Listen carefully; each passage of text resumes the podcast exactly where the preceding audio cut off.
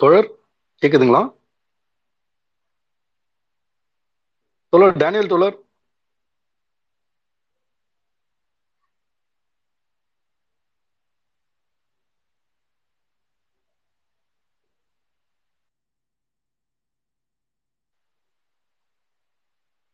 தோழர் நான் பேசுறது கேக்குதா?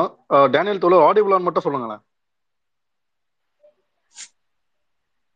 கேக்குது தோழர். ஓகே ஓகே தோழர்.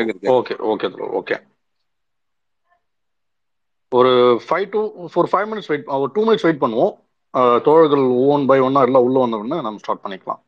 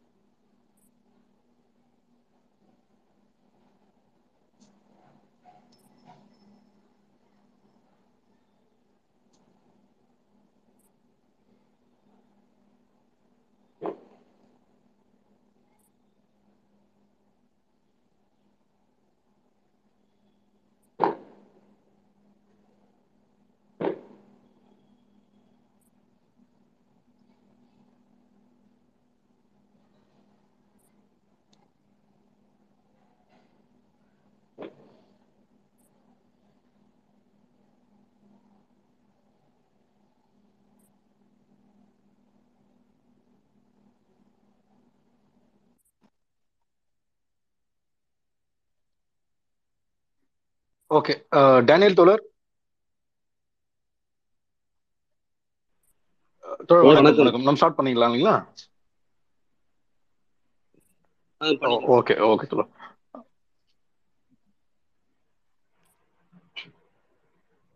தோழர் கேக்குதா? ஆ கேக்குது கேக்குது தோழர் கேக்குது.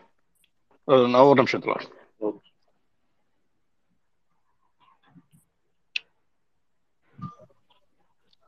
தோழர்கள் அனைவருக்கும் மாலை வணக்கம்.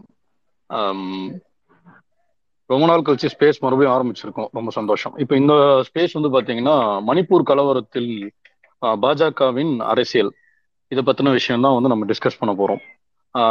முதல்ல இந்த ஸ்பேஸ் வந்து நம்ம தோழர் டேனியல் அவர்கள் வந்து வரவேற்பு உரையும், தோழர் பத்மநாபன் வழக்கறிஞர் பத்மநாபன் அவர்கள் வந்து முன்னுரையும், சிறப்புரை வந்து நம்ம அண்ணன் வன்னியரசு அவர்களும் வந்து கொடுக்க போறாங்க.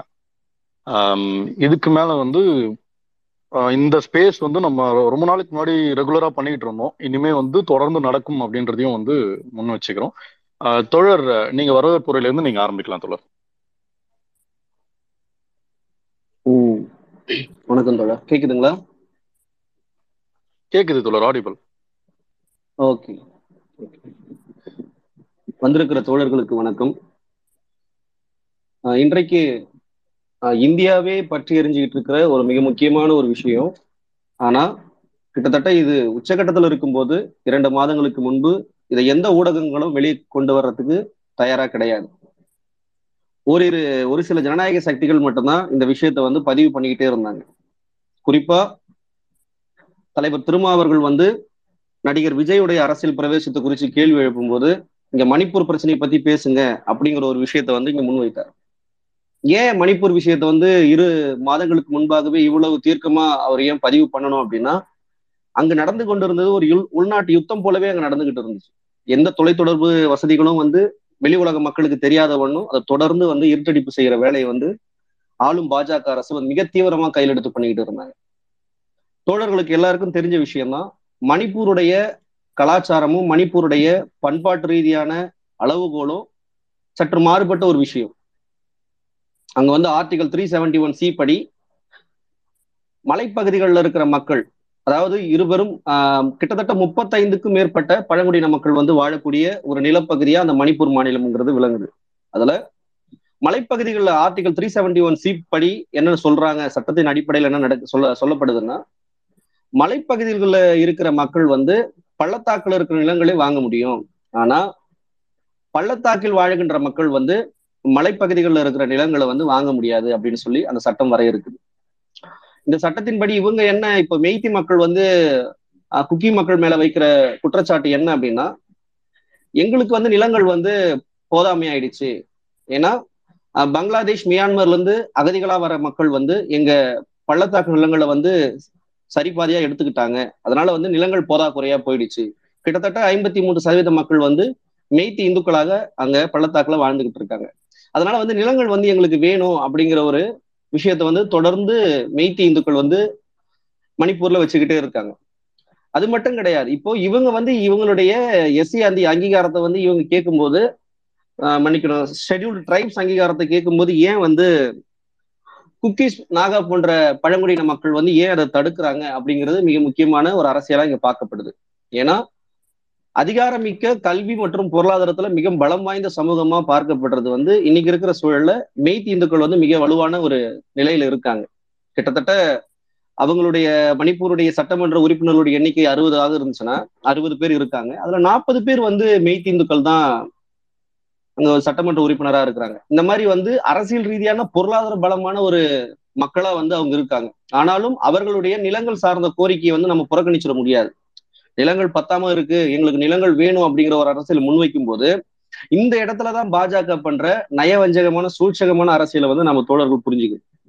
இது வந்து எங்களுக்கு வந்து நிலங்கள் வேணும், அந்த நிலங்கள் கிடைக்கிறதுக்கு வந்து இந்த ஆஹ் சட்டப்பிரிவுகள் சில விஷயங்கள் தடையாக இருக்கு, எங்களுக்கு நிலங்கள் வேணும், நாங்க போயிட்டு அங்க வாழணும், இந்த நிலங்கள் பத்தலை அப்படிங்கிற ஒரு விஷயத்த பாஜக வந்து ரொம்ப தீவிரமா கையில் எடுத்து என்ன பண்றாங்க அப்படின்னா, பல மாநிலங்கள்ல வந்து இடஒதுக்கீடு சார்ந்த கோரிக்கைகள் வந்து முன்வைக்கப்படுது.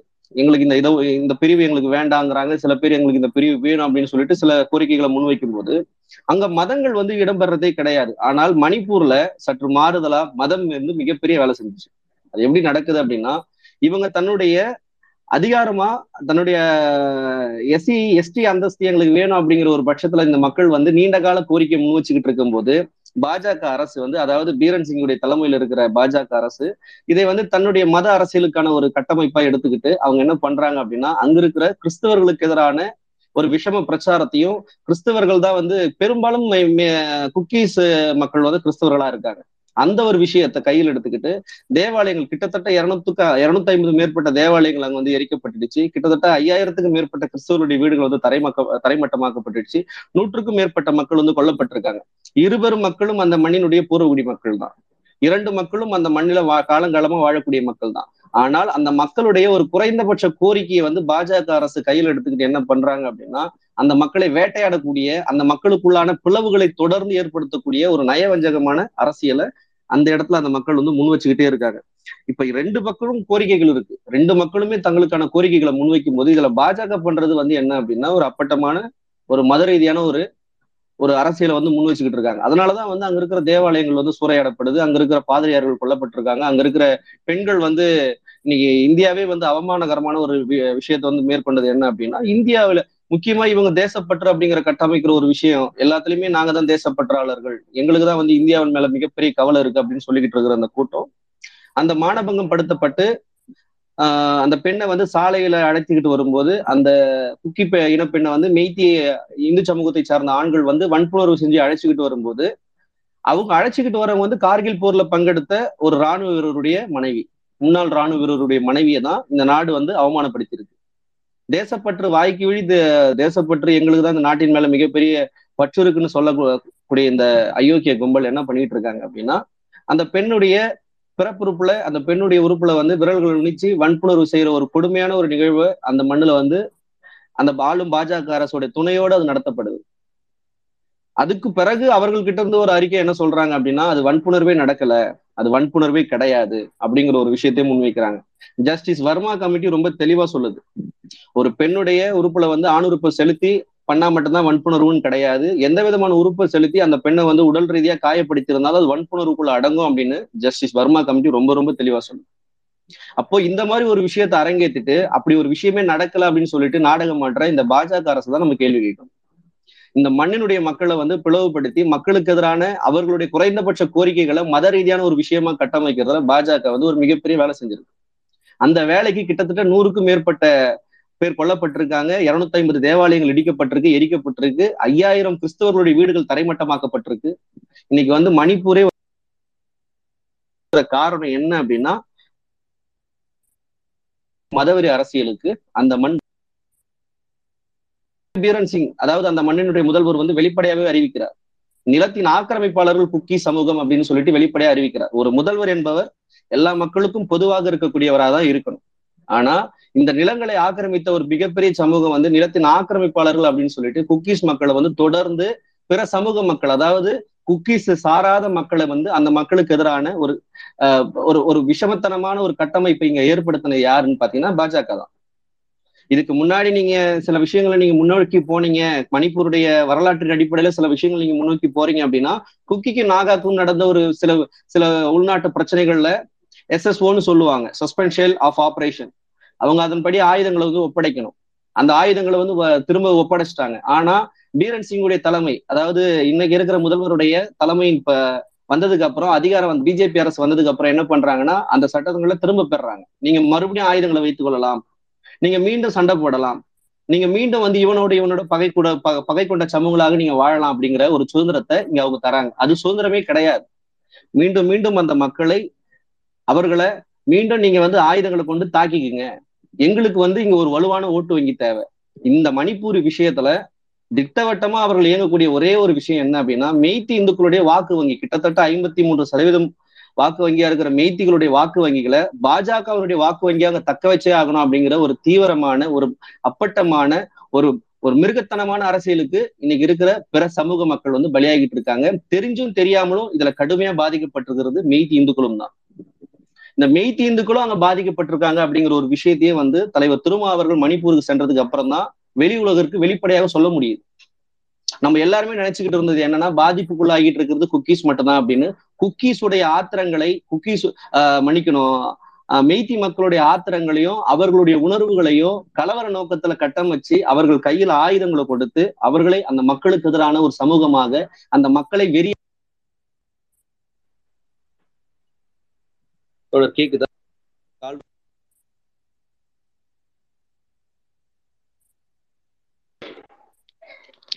தோழர்? கேக்குதுங்க, கேக்குது. நடுவுல லைட்டா பிரேக் ஆன மாதிரி இருந்தது, நீங்க கண்டினியூ பண்ணுங்க. அந்த மக்களை வந்து அவர்களுக்கு எதிர்ப்பு சமூகமா மாத்திக்கிட்டு இருக்கிற வேலையை வந்து பாஜக அரசு ரொம்ப தெளிவா செஞ்சுக்கிட்டு இருக்காங்க. இதனால பாதிக்கப்பட்டுக்கிட்டு இருக்கிறது யார் அப்படின்னு பாத்தீங்கன்னா அந்த மக்கள் தான். இந்த இரண்டு பெரும் மக்களும் வந்து அங்க பாதிப்புக்கு உள்ளான ஒரு மக்களாவே வாழ்ந்துகிட்டு இருக்காங்க. இதனுடைய அரசியல் இந்த பாஜக அரசு தீவிரமா செஞ்சுக்கிட்டு இருக்காங்க. இவர்களுக்கு வந்து இந்த மக்கள் மேல வந்து ஒரு கரிசனையோ ஒரு இறக்கமோ இருந்திருந்தா எவ்வளவு பெரிய கலவரங்களையும் எவ்வளவு பெரிய உள்நாட்டு யுத்தங்களையும் நாற்பத்தி எட்டு மணி நேரத்துல முடிச்சு வைக்கிற அந்த கவர்மெண்ட் ஏன் இன்னைக்கு வரைக்கும் பொறுமை காக்குது? ஏன் இன்னைக்கு வரைக்கும் ரெண்டு மாசம் அரசின் அதிகாரத்தோடு அவ்வளவு சுதந்திரமா அந்த இடத்துல ஒரு யுத்தம் நடக்குது அப்படின்னா, இவர்களுடைய பர்மிஷன் இல்லாம அங்க நடக்க போறது கிடையாது. முழுக்க முழுக்க இவங்களுடைய வன் வன்முறை வெறியாட்டத்துக்கும் இவங்களுடைய மத கலவரங்களை கட்டமைக்கிற நோக்கத்திற்கும் பலியாகி பலியாகிட்டு இருக்கிறது அந்த மண்ணுடைய பூர்வகுடி மக்கள். இந்த அரசியலை வந்து நம்ம முழுமையா அனைத்து தளங்களிலும் ஜனநாயக தோழர்களா இருக்கிறவங்க இதை கடத்தணும். இதை கடத்த வேண்டிய தேவை வந்து நமக்கு தான் இருக்கு. என்ன காரணம் அப்படின்னா, முழுக்க முழுக்க அந்த மக்களுடைய உரிமை சார்ந்த போராட்டத்துல, அந்த மக்களுடைய நிலங்கள் சார்ந்த போராட்டத்துல தன்னுடைய அரசியலுக்காக, தன்னுடைய மதவெறி அரசியலுக்காக இரண்டு பெரும் மக்களை மோத விட்டு அதை குளிர்காய்ஞ்சுக்கிட்டு அதுல ஒரு குறிப்பிட்ட மக்களை மதவெறி கொண்ட சமூகமா கட்டமைச்சு அவர்களை வந்து சாதியில உயர்ந்தவர்களை கட்டமைச்சு அவர்களை வந்து அங்க இருக்கிற பிற மதத்தை சார்ந்த மக்களுக்கு எதிரான ஒரு திட்டமிட்டு அவர்களை காயடிக்கிற ஒரு வேலையை வந்து இந்த பாஜக அரசு செஞ்சுக்கிட்டு இருக்காங்க. அதுதான் ரொம்ப கொடுமையான ஒரு விஷயமா இருக்கு. எனக்கு இந்த விஷயத்துக்குள்ள இதை இந்த இது இது ரிலேட்டடா நம்ம பார்க்கும்போது எனக்கு இருந்த ரொம்ப பெரிய வலி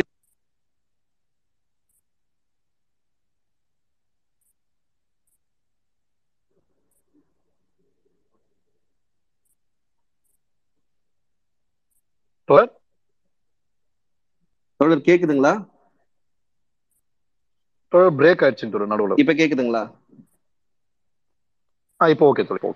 அந்த விஷயத்தை குறித்து நம்ம படிக்கும் போதும் சரி, அந்த விஷயத்தை குறித்து ஆய்வு பண்ணும் போதும் சரி, நமக்கு ரொம்ப வேதனையான ஒரு விஷயமா தெரிஞ்சது என்ன அப்படின்னா, நம்ம பெரியார் சொன்ன மாதிரி இவங்களுடைய தேசபக்திங்கிறதே இவனுடைய அயோக்கியர்களின் புகலிடம் அப்படிங்கிற மாதிரி சொல்லுவாரு. இவனுடைய ஒட்டுமொத்த தேசபக்தி தேசபக்தின்னு சொல்ற இந்த அயோக்கிய கூட்டம் என்ன பண்ணுது அப்படின்னா, முன்னாள் கார்கில் போர்ல பங்கெடுத்த ஒரு ராணுவ வீரருடைய மனைவியினுடைய பிறப்புறுப்புல கையை விட்டு அதை வந்து வீடியோ எடுத்துக்கிட்டு அதை சந்தோஷமா கழிப்போட காவல்துறையோட பர்மிஷனோட நடந்து வர அந்த கொடுமைய இந்த பொது சமூகம், அந்த மணிப்பூர் சமூகம் வந்து ரொம்ப சாதாரணமா கடந்து போகுது. கேட்டா நாங்க தான் தேசபக்தியாளர்கள்னு சொல்றவங்க முன்னாள் ராணுவ வீரருடைய மனைவி வந்து இவ்வளவு ஒரு ஒரு மிருகத்தனமான ஒரு விஷயத்துல பாதிக்கப்பட்டிருக்கும் போது கூட இந்த அரசும் சரி அந்த காவல்துறையும் சரி கடுமையா வந்து அவங்களுக்கு ஆதரவு அளிக்குது. இதுல ஒரு பெரிய கொடுமை என்ன அப்படின்னா, குக்கீஸ் பெண்களை கொண்டு போயிட்டு மெய்த்தி சமூக ஆண்களிடம் விட்டு நீங்க என்ன வேணாலும் பண்ணிக்கங்க அப்படின்னு சொல்லிட்டு காவல்துறையே விட்டு இருக்கிற அந்த கொடுமையை வந்து நம்மளால சொல்ல முடியல. அந்த பெண்களுடைய நிலை அப்படி என்னவா ஆயிருக்கும், அந்த இடத்துல இருந்து அவங்க எப்படி தப்பிச்சிருப்பாங்க, அவங்க தப்பிக்கப்பட்டார்களா இல்ல அவங்க என்ன விதமான ஒடுக்குமுறைக்கு உள்ளானாங்க அப்படிங்கிறது நமக்கு தெரியல. ஏன்னா அனைத்து விதமான தொடர் தொலைத்தொடர்புகளையும் அவங்க துண்டிச்சுட்டாங்க. அங்க என்ன நடந்தாலும் இங்க தெரியாது. ஈழத்துல நடக்கப்பட்ட யுத்தங்களை கூட ஓரளவு வந்து விஷயங்களை வெளியே கொண்டு வர தெரியும், ஓரளவு தமிழ்நாட்டுல இருக்கிற தோழர்கள் கிட்ட அவங்க வெளிப்படுத்தினாங்க. ஆனா அந்த மணிப்பூர்ல மாட்டிக்கிட்டு வாழ்ந்துகிட்டு இருக்கிற அந்த மக்களுடைய நிலை என்னவா இருக்கும்னு நமக்கு தெரியல. கிறிஸ்தவர்கள் வந்து பாதுகாப்பு அற்ற ஒரு சூழல்ல அந்த மண்ணில வாழ்ந்துகிட்டு இருக்காங்க. முழுக்க முழுக்க அங்க இருக்கிற தேவாலயங்கள் இடிக்கப்பட்டுடுச்சு, அங்க இருக்கிற கிறிஸ்தவருடைய வீடுகள் வந்து தரைமட்டமாக்கப்பட்டிருக்கு. இதுக்கு அனைத்திற்கும் இந்த ஒரு குறிப்பிட்ட அரசு தான் காரணம். அவர் வந்து வெளிப்படையா சொல்றாரு, go hills two point zero மலைகளை நோக்கி போங்கன்றார். அந்த நிலங்களை போயிட்டு போய் எடுத்துக்குங்க அப்படின்னு சொல்லிட்டு மெய்தி சமூக மக்களை பார்த்து சொல்றாரு. அவங்க வந்து நிலத்தின் ஆக்கிரமிப்பாளர்கள் அப்படின்னு சொல்லிட்டு ஒட்டுமொத்த சமூக மக்களையும் குக்கி மக்களுக்கு எதிரான திசை திருப்புற வேலையை செய்யறது யார் அப்படின்னு பாத்தீங்கன்னா அந்த மண்ணுடைய முதல்வர். அப்ப இவ்வளவு பெரிய அயோக்கியத்தை நிகழ்த்திக்கிட்டு அவங்க எந்த ஒரு சலனமும் இல்லாம கர்நாடக தேர்தலில் வந்து தேர்தல் வேலையை பார்த்துக்கிட்டு இருந்தாங்க. அங்க மணிப்பூர் பற்றி எரிஞ்சுக்கிட்டு இருந்துச்சு. இவங்க கர்நாடகாவில் வெற்றி பெறணும் அப்படின்னு சொல்லிட்டு அங்க ஒரு மிகப்பெரிய ஒரு ஒரு மத கலவரங்களை ஏற்படுத்திட்டு இவங்க வந்து இங்க கர்நாடகா தேர்தல் எலெக்ஷன் பார்க்க ஆரம்பிச்சிட்டாங்க. இப்படிப்பட்டவர்கள்கிட்ட தான் நாடு இருக்கு. இன்றைக்கு கூட தலைவர் திருமாவர்கள் ஆஹ் குடியரசுத் தலைவரை சந்தித்து இந்த பிரச்சனை குறித்து பேச முற்படும் போது அவர்கள் ஒரு வலுவான ஒரு இந்த விஷயத்தை பரிசீலிக்கிறேன் அப்படின்னு ஒரு வார்த்தையோட முடிச்சிருக்காங்க. இல்லைங்க, இந்த விஷயத்துல நான் ஒரு தெளிவான முடிவு எடுத்திருக்கேன், கண்டிப்பா இதை தான் நாங்க முன்னெடுக்க போறோம் அப்படின்னு சொல்லிட்டு ஒரு அழுத்தமான பதில கூட ஒரு குடியரசுத் தலைவரால் வழங்க முடியல. நாங்க கடைசி நம்பிக்கையா பாக்குற சட்டங்களையும் இவங்க கட்டுப்பாட்டின் கீழ் கொண்டு வந்துட்டாங்க. இவங்க முதல் குடிமகன் எல்லாமே அவங்க தான். அவங்க கொண்டு வர சட்டங்கள் வந்து நாடாளுமன்றத்திலையும் சட்டம் இயற்றப்படும், அவங்களுடைய ஒப்புதல் தான் மிக முக்கியமான ஒப்புதல்னு சொல்றவங்களும் வாய்மூடி எடுக்கிறாங்க. இதில் பெரிய கொடுமை என்ன அப்படின்னா, பாதிக்கப்பட்டிருக்கிறது அந்த மண்ணினுடைய மிக முக்கியமான பூர்வ குடிகள், பாதிக்கப்பட்டு கொண்டிருக்கிறது ஷெட்யூல்டு டிரைப்ஸ், பாதிக்கப்படுறது ஷெட்யூல்டு காஸ்ட் மக்கள். ஆனால் இந்த நாட்டினுடைய ஜனாதிபதியாக இந்தியாவினுடைய குடியரசுத் தலைவராக இருக்கிறவரும் அதே ஷெட்யூல்டு டிரைப்ஸ்ல வந்த திரௌபதி முர்மு தான் வேடிக்கை பார்த்துக்கிட்டு இருக்காங்க. அப்போ இவங்களை சனாதனத்தினுடைய கைப்பாவியா நிக்கிறவங்க சனாதனத்துடைய கைப்பாவியா நிக்கிறவங்க இந்தியாவினுடைய ஆஹ் ஜனாதிபதியாக இருந்தாலும் அவர்கள் சார்ந்த பாதிக்கப்பட்ட மக்களுடைய சமூகத்தை சார்ந்தவர்களாக இருந்தாலும் அவர்களால் வாய் திறக்க முடியாது என்பதுதான் சனாதனம். அதற்கு மிகச்சிறந்த உதாரணம் தான் மணிப்பூருடைய கலவரம், அதற்கு மிகச்சிறந்த உதாரணம் தான் திரௌபதி முர்மு. அந்த ஒடுக்குமுறைக்கு எதிரான களத்தை வந்து அதிகமா இன்னைக்கு இந்திய அளவில் பேசிக்கிட்டு இருக்கிறது இந்த தமிழ்நாட்டு மண்ணில். இந்த குறிப்பா தமிழ்நாட்டு மண்ணில் விடுதலை சிறுத்தைகள் என்கிற வரலாற்று பேர் இயக்கம் வந்து இந்த விஷயத்தை மிக தீவிரமா பேசிக்கிட்டு இருக்காங்க. இந்தியாவிலேயே ரெண்டு இருக்கிறது நாடாளுமன்ற உறுப்பினர்கள், ஒரு கட்சியில இருக்கிற ரெண்டு உறுப்பினர்களும் நாடாளுமன்ற உறுப்பினர்களும் போயிட்டு நீங்க மணிப்பூர் மக்களுடைய பாதிக்கப்பட்ட அந்த மக்களுடைய பக்கத்துல போய் நின்று அவங்களுக்கு ஆறுதல் சொல்ற இயக்கமா விடுதலை சிறுத்தைகள் தான் இருக்காங்க. அதனால இந்த மணிப்பூர் பிரச்சனையில அப்பட்டமான வேஷம் போட்டுக்கிட்டு இருக்கிற இந்த பாஜக ஒன்றிய அரசை கடுமையா தோலுரிச்சு காட்ட வேண்டிய தேவை இங்க இருக்கு. ஒரு மிகப்பெரிய உள்நாட்டு யுத்தத்தை சத்தம் இல்லாம நடத்திக்கிட்டு இருக்காங்க. இதை வெளிக்கொண்டு வந்து கண்டிப்பா நம்மளை போல ஜனநாயகவாதிகள் வந்து இந்த விஷயத்தை தொடர்ந்து பேசணும். இந்த அமர்வை ஒருங்கிணைத்த தோழர் மார்க்ஸ் அவர்களுக்கு என்னுடைய வாழ்த்துக்களை சொல்றேன். நன்றி, வணக்கம்.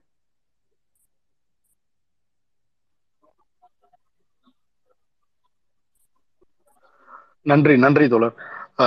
ஆக்சுவலி ஒருங்கிணைப்பு வந்து தோழர்கள் நம்ம விசிகா தோழர்கள்னே வந்து சொல்லலாம் தோழர், குறிப்பிட்ட பேர் வேண்டாம் எதுவும். தோழர் டேனியல் அவர்களுக்கு நன்றி. அடுத்தபடியா வந்து வழக்கறிஞர் தோழர் பத்மநாபன் அவர்கள் முன்னிலை உரையை கொடுப்பார். அனைவருக்கும் வணக்கம். நான் பேசுறது கேக்குதுங்களா?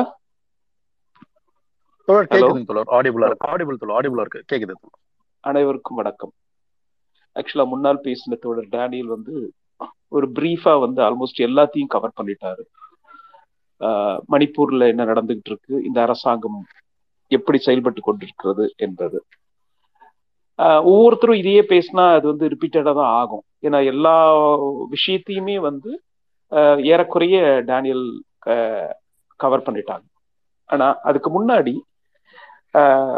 இந்த இப்போ மெய்த்தி மக்களுக்கும் குக்கி இன மக்களுக்கும் அங்கு நடக்கின்ற அந்த பிரச்சனைக்கு முன்னாடி வர வரலாற்று ரீதியா பார்த்தோம் அப்படின்னா, மணிப்பூர்ல இந்த இனக்கலவரங்கள் வந்து ஏறக்குறைய ஐம்பது ஆண்டுகளா தொடர்ந்து நடந்துட்டு தான் இருக்கு. ஆஹ் சுதந்திரத்துக்கு முன்னாடி அவங்க ஒரு ராஜ்யமா இருந்தாங்க. ஆயிரத்தி தொள்ளாயிரத்தி நாற்பத்தி ஏழுல இன்ஸ்ட்ருமெண்ட் ஆஃப் அக்சஷன் ரூல் பிரகாரம் அவங்க இந்திய குடியரசுல வந்து சேர்றாங்க இந்திய குடியரசுல வந்து சேர்றாங்க. அப்ப மகாராஜா புத்தச்சந்திர அப்படின்ற ஒரு அரசர் வந்து மணிப்பூர்ல இருந்து வந்து சேர்றாங்க. அதுக்கு பிறகு ஆயிரத்தி தொள்ளாயிரத்தி நாற்பத்தி ஒன்பது டுவெண்ட்டி ஃபர்ஸ்ட் செப்டம்பர்ல நம்மோடு மர்ஜ் ஆகுறாங்க சுதந்திரத்துக்கு பிறகு. அதுல இருந்து மணிப்பூர் வந்து கிளர்ச்சிகளும் போராட்டங்களும் தொடர்ச்சியாகத்தான் இருக்கு. அதனாலதான் பொது சமூகம் என்ன சொல்லுது அப்படின்னா, மணிப்பூர்ல நடக்கிற போராட்டங்கள் ஒண்ணு இது ஒண்ணு புதுசு இல்ல, காலங்காலமா அங்க நடந்துட்டு இருக்கு அப்படின்னு சொல்லிட்டு இந்த பெரும்பான்மை இந்து சமூகம் பொதுவா என்ன சொல்றாங்க, மணிப்பூர்ல நடக்கிறது கலவரம் ஒன்றும் புதுசு இல்லைங்களே, கடந்த ஐம்பது ஆண்டுகளா நடந்துட்டு இருக்கு அப்படின்னு பொத்தம் பொதுவா ஒரு ஒரு வெள்ளை பெயிண்ட் அடிச்சுட்டு போயிடுறாங்க. ஆனால் தோழர் டேனியல் சொன்ன மாதிரி ஐம்பது ஆண்டு காலமாக நடந்த நடந்து கொண்டிருக்கின்ற அங்கு கிளர்ச்சி, வெவ்வேறு இனக்குழுக்களுக்கு இடையே நடந்த போராட்டங்கள், இதையெல்லா வேறு இப்பொழுது மெய்த்தி மக்களுக்கும் குக்கி மக்களுக்கும் நடந்து கொண்டிருக்கின்ற இந்த போராட்டம் வேறு. அதற்கு பின்னால் ஒரு வரலாறு இருந்தது. ஐம்பது ஆண்டு காலம் அந்த இனக்கலவரத்துக்கு பின்னாடி பாத்தீங்க அப்படின்னா,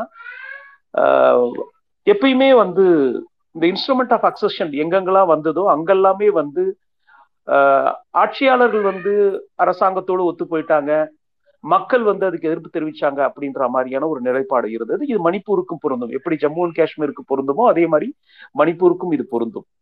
ஆக இந்த கிளர்ச்சிகள் அந்த பா அப்படியான ஒரு பார்வையில் தான் உலகாலமா நடந்துட்டு இருந்தது. ஆனா இது இந்த கிளர்ச்சி வந்து பாஜக என்கின்ற பாசிச சக்தியால், சனாதன சக்திகளால் உருவாக்கப்பட்ட இனக்கலவர போர். இது இதை முதல் நம்ம புரிஞ்சுக்கணும். ஏன்னா பொது சமூகம் வந்து இப்போ ஒரு மூணு விஷயத்த இந்த இந்த இனக்கலவரத்தை பத்தியான அபிப்பிராயத்தை பொதுவெளியில கொண்டுட்டு வராங்க. ஒண்ணு, ஐம்பது ஆண்டுகளமா நடந்துகிட்டு இருக்குங்க, ஒன்னும் புதுசா இல்லைங்க, நீங்க வந்து புதுசா இதை பத்தி பேசாதீங்க ஒண்ணு. இரண்டாவது முக்கிய சிவில் சொசைட்டியில இந்த இன்டலெக்சுவல் கிளாஸ் படித்தவர்கள் மத்தியில பேசப்படுகின்ற வைக்கப்படுகின்ற இன்னொரு வாதம் என்னன்னு பாத்தீங்க அப்படின்னா, M sixteen and drug terrorism அப்படின்னு பேசுறானுங்க. அதாவது துப்பாக்கியும் போதைப் பொருளும் அப்படின்னு சொல்றாங்க. மணிப்பூருடைய பூலோகத்தை படி பார்த்தோம் அப்படின்னா, அது மியான்மர் அண்டை நாடான மியான்மரோடு தொடர்புடைய எல்லைக்கோடுடைய ஒரு ஒரு பகுதியாது இருக்கு. அது மட்டும் இல்லாம கோல்டன் ட்ரையாங்கிள்னு சொல்லப்படுகின்ற மியான்மர், தாய்லாந்து, லோவாஸ் என்கின்ற இந்த பகுதி வந்து ஓபியம் கல்டிவேஷனுக்கு உலகத்தின் உலகத்தில் இருக்கிற மிக உன்னதமான ஓபியம் கல்டிவேஷன் இங்கதான் நடக்குது நடக்குது ஸோ இது வந்து போரஸ் பார்டர், அதாவது பாதுகாக்கப்படாத எல்லைக்கோடுகள் இருக்கின்ற இந்தியாவோடு அந்த ட்ரக் எல்லாம் உள்ள வர்றதுக்கான வாய்ப்புகள் இது காலம் காலமாக இருக்கிற பிரச்சனை. ஆனா இப்ப பொது சமூகம் என்ன சொல்லுது, அந்த பாப்பி கல்டிவேஷனாலதான் குக்கி மக்களுக்கும் இந்த மக்களுக்கும் பிரச்சனை நடக்குது அப்படின்னு ஒரு பொது புத்தியில் இதை அமைக்க பார்க்கிறார்கள். அது பிரச்சனை இல்லை, பாப்பி கல்டிவேஷன் இது இருக்கலாம். ஏனென்றால் பிஜேபி அரசாங்கம் என்ன சொல்கிறது, ரெண்டாயிரத்தி பதினேழு எலெக்ஷன்ல நாங்க தேர்தலில் வெற்றி பெறும் பொழுது நாங்கள் இந்த பொதுமக்களுக்கு ஒரு வாக்குறுதி கொடுத்தோம். என்ன வாக்குறுதி என்றால், போதைப் பொருளை ஒழிப்பது எங்களுடைய நோக்கம். அதன் அடிப்படையில் மலைச்சார்ந்த பகுதிகளில், ஏற்கனவே டேனியல் சொன்ன மாதிரி பள்ளத்தாக்குல இருக்கிற மெய்த்தி பெறின மக்கள் மலை சார்ந்த பகுதியில் இருக்கிறவங்க வந்து குக்கி. ஸோ குக்கி இன மக்கள் தான் வந்து இந்த போதைப் பொருள்கள் வந்து அவங்க கிட்ட தான் நிறைய புழக்கம் இருக்குது, அவங்க தான் இதை பண்றாங்க, இதை பயிரிடுறாங்க. அதனால எங்களுடைய தா தேர்தல் வாக்குறுதி பிரகாரம் நாங்க அதை அழிக்க முனைக்கிறோம், அதுக்கு குக்கி இன மக்கள் ஒத்து வரலை அப்படின்ற மாதிரியான ஒரு விஷயத்தையும் பொது சமூகத்தில் இவங்க வைக்கிறாங்க. இது இரண்டு. மூன்றாவது ஒரு கருத்து இந்த சோகால்ட் இன்டலெக்சுவல் கிளாஸஸ் டிஸ்கஸ் பண்ணிட்டு இருக்காங்க. அவங்க என்ன சொல்றாங்க அப்படின்னா, forest conservative act nineteen sixty six, forest conservation act two thousand two, இது இரண்டும் ஃபாரஸ்ட பார்க்க வேண்டியது இல்ல, நேஷனல் தேசிய நலனுக்காக திட்டங்களை வகுக்கும் பொழுது இந்த ஃபாரஸ்ட் லேண்டுகளை, காடுகளை அரசாங்கங்கள் மறு வரைத்துக் கொள்ளலாம் என்கின்ற அந்த கிளாஸின் அடிப்படையில குக்கி மக்கள் பெரும்பான்மையா இருக்கின்ற அந்த இடங்களை வந்து டிமார்கேஷன் பண்ணும் பொழுது, டிமிலிட்டரைஸ் பண்ணும் பொழுது குக்கி மக்கள் வந்து அவங்க இதுக்கு எதிர்ப்பு தெரிவிக்கிறாங்க. நாட்டின் வளர்ச்சிக்காக காடுகளையும் காடு சார்ந்த இடங்களையும் வளர்ச்சிக்கு அதில் கொண்டு செல்லும் பொழுது இதை செய்கிறார்கள் அப்படின்னு இந்த குற்றச்சாட்டு, மூணு குற்றச்சாட்டு பொதுவெளியில பேசிக்கிட்டு இருக்காங்க. இப்ப தோழர் டேனியல் சொன்ன மாதிரி இது அரசியல் சார்ந்து எப்படி ஒரு ஓர்மை அடிப்படையில் பிஜேபி செயல்படுது என்பது அப்படின்றது விவரம் தெரியும். இதற்கு அடிப்படை காரணம் தலைவர் திருமா. ஏனென்றால் தலைவர் திருமா அவர்கள் மட்டும்தான் முதல் முதலில் இந்த பிரச்சனையை பொதுவெளியில் கொண்டு வந்தார். தொடர்ந்து அவர் பேசிக் கொண்டிருந்தார். ஒரு பதினஞ்சு நாளுக்கு முன்ன தலைவர் திருமா ஒரு இன்ட்ரெஸ்டிங்கான ஒரு விஷயத்தை சொன்னார். நான் ஆச்சரியமா அதை பார்த்தேன். என்ன சொன்னார் அப்படின்னா, மைத்தி குக்கி பிரச்சனையினுடைய ஆணிவேர் இடம் மட்டுமல்ல, காடுகளை தனியார் மயமாக்க கொடுக்குகின்ற ஒரு திட்டத்தின் அடிப்படையில் இந்த நிகழ்வு நடக்கிறது அப்படின்னு சொன்னார். எனக்கு ஆச்சரியமா இருந்தது. அங்க நடக்கிறது ஒரு இனக்கலவரம், இவர் என்ன திடீர்னு சம்பந்தமே இல்லாம தலைவர் இப்படின்னு ஒரு சொல்றாரே அப்படின்னு நான் நினைச்சேன். ஆனால் இன்றைக்கு சமகாலத்தில் நடக்கின்ற நிகழ்வுகளை உன்னிப்பாக கவனித்து அதற்கு பின்னால் இருக்கின்ற அரசியல்களை கூர்த்தீட்டி ஆராய்ந்து எதையும் போற போக்குல சொல்ற அரசியல்வாதியாக இல்லாமல் மிக நுண்ணியமாக ஆராய்ந்து சொல்லக்கூடிய தலைவர் நம்மளுடைய தலைவர் என்பதால் அந்த செய்தியை நான் நான் மேலோட்டமாக பார்க்கவில்லை. பொது சமூகமும் அதை பெருசாக எடுத்துக்கல. அவர் என்னமோ சொல்றார் அப்படின்னு தான் நினைச்சாங்க. ஆனால் தோழர்களே, மூன்று நாளைக்கு முன்னாடி பாராளுமன்றத்துல அமெண்ட்மெண்ட் பில், ஃபாரஸ்ட் ஆக்டோட அமெண்ட்மெண்ட் பில்ல இந்த அரசாங்கம் இந்த ஃபாரஸ்ட் பில்ல கொண்டுட்டு வந்திருக்கு. அதுல ஆயிரத்தி தொள்ளாயிரத்தி தொண்ணூத்தி ஆறுல உச்ச நீதிமன்றம் காடுகளை பற்றி ஒரு வரையறை ஒன்று கொடுத்திருக்கு. டெபினிஷன் ஆஃப் ஃபாரஸ்ட் அப்படின்னு ஒன்று கொடுத்திருக்கு. அப்படின்னா என்னன்னா, அரசாங்கங்கள் வரையறுத்திருக்கின்ற காடுகள் மட்டுமல்ல, டிமார்க்டு ஏரியா மட்டும் காடுகள் அல்ல, எங்கெல்லாம் மரங்களும் செடிகளும் கொடிகளும் மிக அடர்ந்து இருக்கின்றதோ அந்த பகுதிகள் எல்லாமே ஃபாரஸ்ட் தான். இதுதான் டெபினிஷன் ஆஃப் ஃபாரஸ்ட். இந்த விஷயத்தை அரசியல் ஆளர்கள் மனதில் வைத்துக்கொண்டு காடு சம்பந்தப்பட்ட திட்டங்களை இயக்கும் பொழுது, செயல்படுத்தும் பொழுது இதை மனதில் வைத்துக் கொள்ள வேண்டும் என்று மிக அழுத்தமாக சொல்லி இருக்கிறது. அது கோவர்மன் கோதவர்மன் வழக்கு அப்படின்ற அந்த வழக்குக்கு பெயர். ஆயிரத்தி தொள்ளாயிரத்தி தொண்ணூத்தி ஆறுல சுப்ரீம் கோர்ட்டு இதை பற்றியான ஒரு நீண்ட விளக்கத்தை கொடுத்திருக்கிறது. அப்படின்னா அரசாங்கங்கள் வந்து நினைச்ச மாதிரி இதை டிமார்க் பண்ணி இது ஃபாரஸ்ட், இது வந்து ஃபாரஸ்ட் லேண்ட்ல இருந்து நாங்க வித்ட்ரா பண்ணிக்கிறோம் அப்படின்னு எதேச்சையா சொல்ல முடியாது. கோதாவர்மன் வழக்குல உச்ச நீதிமன்றம் மிக தெளிவாக ஹலோ ஹலோ ஹலோ ஹலோ நான் பேசுறது கேக்குதா? கேக்குது கேக்குது. அது என்னமோ பேக்ரவுண்ட்ல யாரோ டிஸ்டர்ப் பண்றாங்க. கண்டினியூ. யாரோ உள்ள வந்து டிஸ்டர்ப் பண்றாங்க பண்ணாங்க. நான் பேசுறதுங்களா? Okay okay bro. இல்ல எல்லாமே மியூட்ல தான் இருக்கு. ஆ கண்டினியூ கண்டினியூ. ஓகே என்னமோ பேக்ரவுண்ட்ல வருது. ஓகே. அப்போ கோதவர்மன் வழக்குல வந்து உச்ச நீதிமன்றம் மிக தெளிவாக ஒரு ஃபாரஸ்ட வந்து நீங்க வந்து மாதிரி பண்ண முடியாது அப்படின்னு சொல்லி இருக்கு. ஆனா இப்ப கொண்டுட்டு வந்திருக்கிற amendment act, forest act twenty twenty three பிரகாரம் இந்த முக்கியமான கரு ஷரத்தை இந்த இந்த அரசாங்கம் எடுத்து விடுகிறது. அதாவது என்னன்னா, கவர்மெண்ட் நினைச்சா ஒரு ஏரியாவை அது ஃபாரஸ்ட்னு சொல்லலாம், இல்ல ஃபாரஸ்ட் இல்லைன்னு சொல்லலாம். அப்படி என்கின்ற ஒரு ஷரத்தை கொண்டு வந்திருக்காங்க. இது ராஜ்யசபால லோக்சபால நிறைவேறிடுச்சு, சட்டம் நிறைவேறிவிட்டது. இன்னும் எந்த விதமான விவாதமும் செய்யாமல் கொண்டுட்டு வந்துட்டாங்க. ராஜ்யசபாவில இது விவாதத்துக்கு இருக்கிறது. ஆனா ராஜ்யசபாவிலும் இந்த சட்டம் நிறைவேற்றப்படலாம், ஏன்னால் இருக்கின்ற அரசியல் சூழல் அந்த மாதிரி இருக்கு. இதுல மிக முக்கியமான விஷயம் என்னன்னா, ஒரு சட்டம் பாராளுமன்றத்துக்கு வரும் பொழுது, விவாதத்துக்கு வரும் பொழுது, பாராளுமன்ற உறுப்பினர்கள் அதில் அதில் சந்தேகங்களையோ இல்ல மாற்று கருத்துக்களையோ கொண்டு வந்தா பார்லிமெண்டரி ஸ்டாண்டிங் கமிட்டிக்கோ ஹலோ பார்லிமெண்டரி ஸ்டாண்டிங் கமிட்டிக்கோ ஜேபிசி அப்படிங்கிற ஜாயிண்ட் பார்லிமெண்டரி கமிட்டிக்கோ அனுப்புவது மரபு அரபு. ஆனால் இதை அவர்கள் அனுப்பவில்லை. ஏன்னா joint parliamentary committee for environment வந்து காங்கிரசினுடைய தலைவர் எம்பி திரு ஜெயராம் ரமேஷ் அவர்களுடைய தலைமையில் இயங்குகின்ற ஒரு குழுவாக இருக்கிறது. அதற்கு இது போனா இந்த சட்டத்துல இருக்கிற இந்த பிரிவு நிச்சயமாக நீக்கப்படும் அப்படின்னு தெரியும். இப்ப தலைவர் சொன்னதுக்கு வருவோம். தலைவர் சொன்னதனுடைய கரு என்னன்னா, இந்த அரசாங்கம் காடுகளை தன் நிலைக்கேற்ற மாதிரி வளைக்கும்.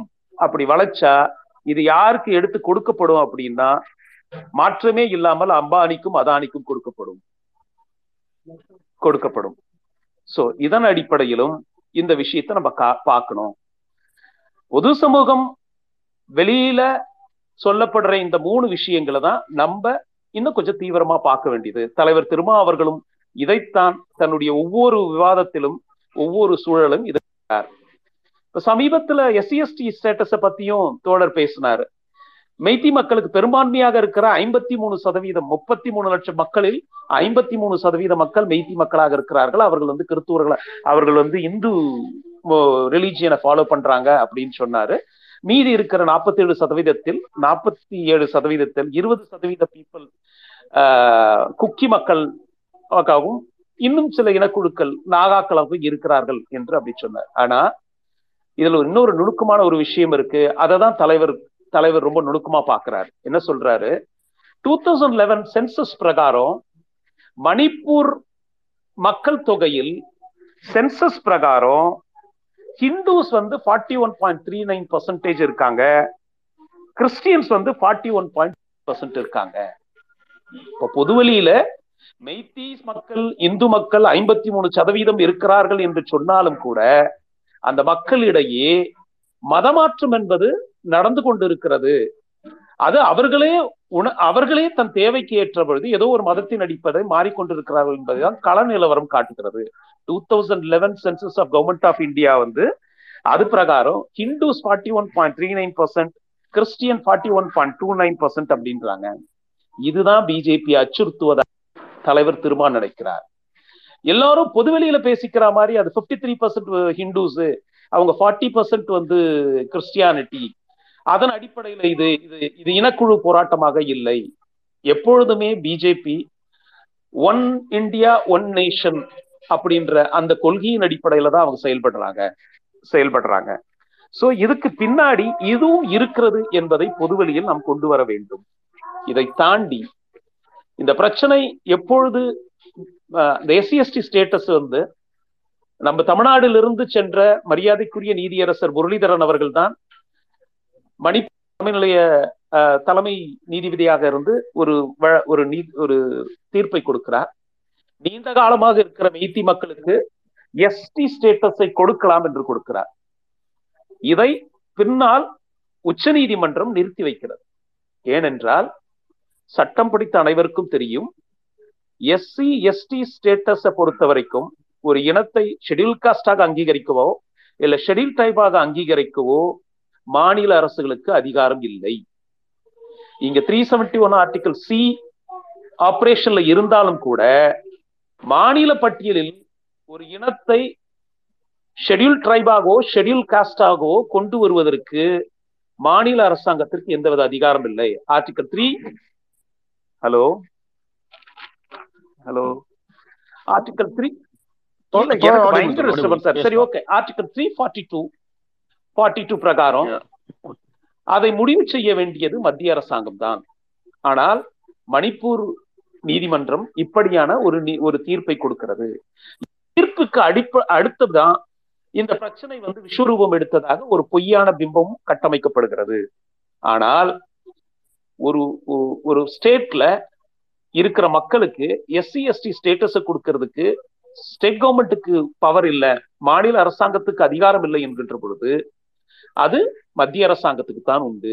பாபா சாஹேப் அம்பேத்கர் கான்ஸ்டிடியூஷன்ல பேசும்பொழுது ரொம்ப தெளிவா சொல்றாரு, ஒரு ஷெடியூல் காஸ்ட் ஷெடியூல் ட்ரைப் அப்படின்ற ஒரு ஸ்டேட்டஸ பிரசிடென்ட் வந்து டினௌன்ஸ் பண்ணிட்டு அனௌன்ஸ் பண்ணிட்டு அதை லிஸ்ட்ல கொண்டுட்டு வந்தார்னா even the president does not have the power to repeal it. ஜனாதிபதியாலேயே கூட அதை மாற்றுவதற்கு அதிகாரம் இல்லை, அதை மாற்றவோ பரிசீலிக்கவோ அதிகாரம் பாராளுமன்றத்துக்கு மட்டும்தான் உண்டு என்று பாபா சாஹேப் அம்பேத்கர் அரசியலமைப்பு சபையில மிக தெளிவாக சொல்கிறார். இந்த த்ரீ ஃபார்ட்டி டூ ஆர்டிகல் வந்து அப்போ கான்ஸ்டிடியூஷன் டிஸ்கஸ் பண்ணும்போது த்ரீ ஹண்ட்ரட் ஏ அப்போ எஸ்சி எஸ்டி ஸ்டேட்டஸ் கொடுக்கும் பொழுது அவர் மிக தெளிவாக அதை சொல்கிறார். அப்போ ஒரு எஸ்சி எஸ்டி ஸ்டேட்டஸை கொடுத்து மாநில அரசுகளுக்கு அதிகாரம் இல்லாத சூழலில் ஒரு நீதிமன்றம் அதை அறிவுரையாகவோ இல்லை தீர்ப்பாக சொல்லும் பொழுது அதன் அடிப்படையில் இந்த அரசாங்கம் செயல்பட முனைகிறது. அப்பொழுது பாதிக்கப்படுகின்ற இன்னொரு பிரிவினர் போராட்ட களத்துக்கு வருகிறார்கள். இந்த போராட்டத்தை ஜனநாயக ரீதியாக அணுகும் அணுகும் எண்ணம் உள்ள அரசாங்கமாக இருந்தால் அவர்களை கூப்பிட்டு பேச்சுவார்த்தையோ அதுவும் பண்ணிருக்கலாம். ஆனா தோழர் டேனியல் சொன்னதை போல் இந்த அரசாங்கம் இந்து மக்களினுடைய ஓட்டுக்களை பெறுவதற்காக இது இது அங்கு நடந்து கொண்டிருப்பது ஒரு இனக்கலவரம், இனக்குழுக்களுக்கான சிறு சிறு கசப்புத்தான். ஆனால் இதை மத பிரச்சனையாக கொண்டு வருவதின் நோக்கத்தில் நோக்கம் நோக்கம்தான் பாஜக அரசாங்கத்துக்கு இருக்கிறது. மைத்தி இன மக்களின் பிரதிநிதியாக இருக்கின்ற பைரன் சிங் அவர்கள், முதல்வர் பைரன் சிங் அவர்கள் சொன்னதை போல குக்கி மக்கள் வந்து லேண்ட் கிராபர்ஸா இருக்காங்க அப்படின்னு பொதுவெளியில சொல்றாரு. அதனால் இதான் இந்த பிரச்சனை அப்படின்னு பொதுவெளியிலேயே சொல்றாரு. குக்கி இன மக்கள் தான் ட்ரக்ஸ் போதைப் பொருளை உபயோகிப்பார்களாகவும் அதை கல்டிவேட் பண்றவராகவும் இருக்கார் அப்படின்னு ஆர்எஸ்எஸ் அதிகாரப்பூர்வ ஏடான ஆர்கனைசர்ல எழுதுறாரு. அப்போ இவர்களுடைய திட்டம் அந்த மக்களை இந்து மக்களுக்கு பிரதிநிதிகளாக தங்களை காட்டிக்கொண்டு மற்ற மக்களை ஒழிப்பது ஒரு பக்கம். திரு டேனியல் அவர்கள் அதைத்தான் சொன்னார், இதுதான் வந்து ஜன இது நடந்து கொண்டிருக்கு, இதெல்லாம் சக்திகள் வெளியில கொண்டுட்டு வரணும் அப்படின்னு ரொம்ப தீர்க்கமா சொன்னார். அடிப்படையில் இதுதான் நடக்குது. ஆனா பொது சமூகம் இதை புரிந்திருக்கிறதா என்றால் இன்னும் கூட பொது சமூகம் உள்நடக்கின்ற இந்த பிரச்சனைகளை பற்றி பேசவே இல்லை. பைரன் சிங் பைரன் சிங் முதல் முறையாக மே மாசம் மூன்றாம் தேதி நீதிமன்ற தீர்ப்பு வந்த பிறகு அங்க இருக்கிற குக்கீழ மக்கள் சிவில் சொசைட்டி ஆர்கனைசேஷன் ஒன்று ஆர்கனைசேஷன் ஆரம்பிச்சு தங்களுடைய எதிர்ப்பை கேட்க சாலிடாரிட்டி மார்ச் அப்படின்னு ஒரு மார்ச் நடத்துறாங்க. இது குக்கி மக்கள் பெருந்திரளாக இருக்கின்ற எல்லா பகுதிகளிலும் நடக்கிறது. இம்பால் தலைநகரான இம்பாலில் கூட இது நடக்கிறது.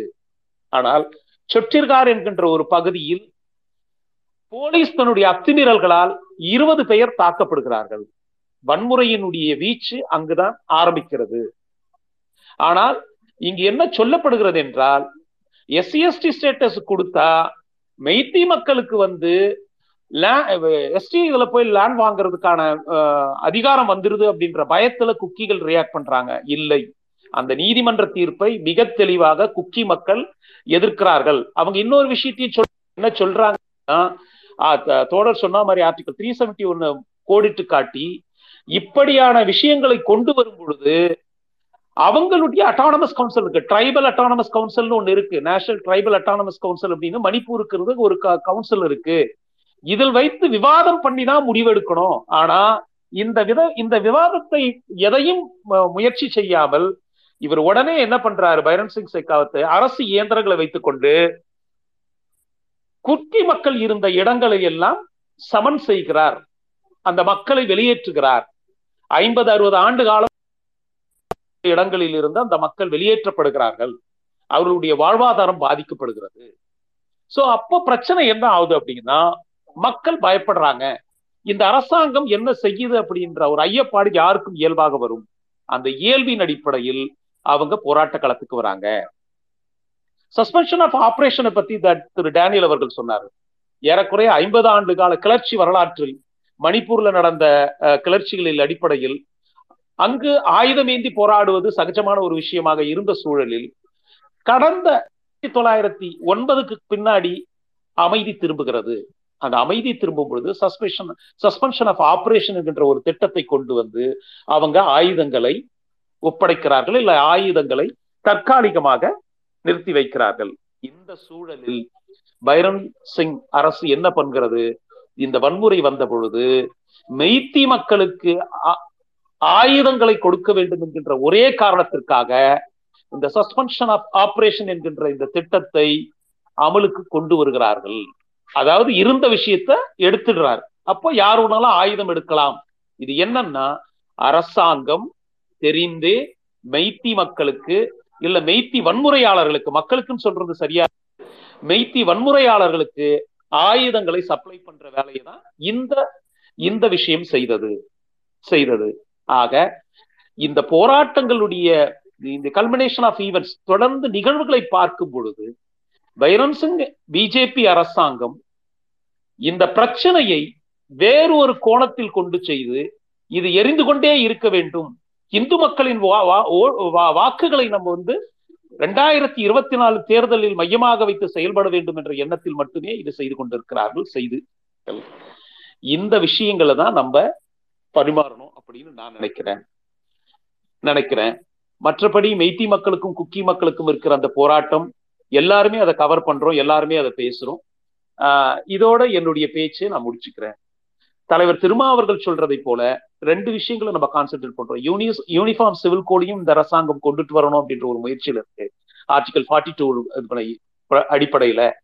அப்போ இந்த மாதிரியான பிரச்சனைகள் இருக்கிறது அப்படின்னு பொதுமக்கள் பார்வையில ஒரு ஒரு பிம்பத்தை உண்டு பண்ண, ஆமாப்பா இவ்வளவு பிரச்சனைகள் இருக்கு, பேசாம யூனிஃபார்ம் சிவில் சர்வீஸ் கொண்டே கொண்டுட்டு வந்துடலாம் அப்படின்று ஒரு ஒரு பொது சமூகத்தின் மனதை மாற்றுவதற்கான திட்டமும் இதில் இருக்கிறது இருக்கிறது நாலு நாட்களுக்கு முன் கொண்டு வந்த forest conservation amendment act twenty twenty த்ரீயின் பிரகாரம் ஃபாரஸ்டுடைய டெபினிஷனையே மாத்தி அந்த மக்களுக்கான வாழ்வாதாரத்தையே தூக்கி தூ குப்பை தொட்டியில் போடுகின்ற ஒரு சட்டத்தையும் கொண்டு வரும் பொழுது இதற்கு பின்புலத்தில் பாஜக அரசாங்கம் மிக தெளிவாக தன்னுடைய தெளிவாக இருக்கிறது. ஒன்று, அவர்கள் அம்பானிக்கும் அதானிக்கும் இந்த நாட்டை கூறு போட்டு கொடுப்பது. இன்னொன்று, இந்த மக்களை ஜாதியின் அடிப்படையில் மதத்தின் அடிப்படையில் கூறு போட்டு பிரித்து அதன் அடிப்படையில் கிடைக்கின்ற வாக்குகளின் அடிப்படையில் அடுத்த இருபத்தி நாலு வாக்கு இரண்டாயிரத்தி இருபத்தி நாலு எலெக்ஷனை சந்திக்கணும் அப்படின்ற அந்த திட்டத்தில் தான் இது செயல்படப்படு செயல்படுத்தப்படுகிறது. இதை பொதுவெளியில் தொடர்ந்து யாருமே பேசாத காலகட்டத்திலும் பேசிய ஒரே தலைவர் நம்மளுடைய தலைவர் தொல் திருமாவளவன் அவர்கள் என்பது நமக்கெல்லாம் ஒரு விஷயம்.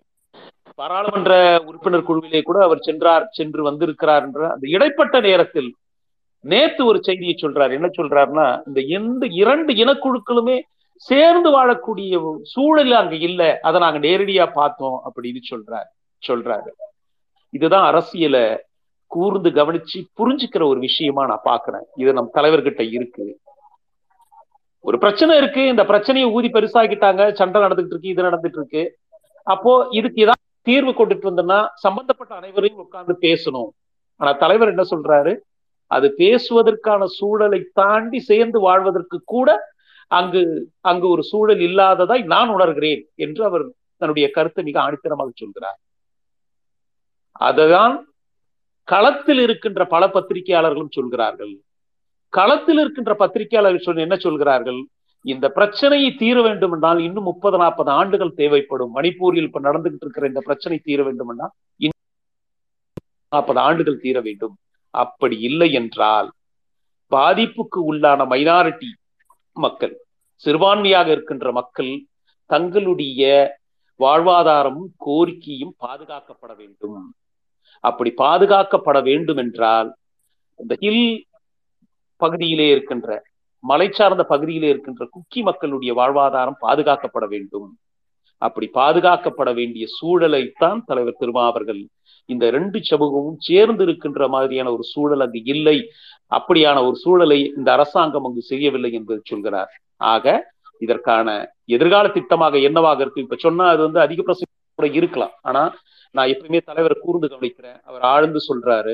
நீங்க பாருங்க, இந்த பிரச்சனை இப்ப பாயில் ஆயிட்டு இருக்கு, இது செட்டில் ஆகும் பொழுது இதனுடைய தீர்வு என்னவாக இருக்கும் அப்படின்னா பாதிக்கப்பட்ட மக்களுக்கு தன்னிறைவு தருகின்ற ஒரு திட்டமாகத்தான் இருக்கும். அந்த தன்னிறைவு திட்டத்துக்கு அடிப்படை காரணகர்த்தா இல்ல தந்தையாக இருந்தவர், இல்லை அது முதல் முதல் பொதுவெளியில் பேசிய தலைவராகவும் நம் தலைவர் திருமாவளவன்தான் இருப்பார் என்பதை சோரி வாய்ப்பு கொடுத்தவர்களுக்கு நன்றி கூறி விடைபெறுகிறேன். வணக்கம்.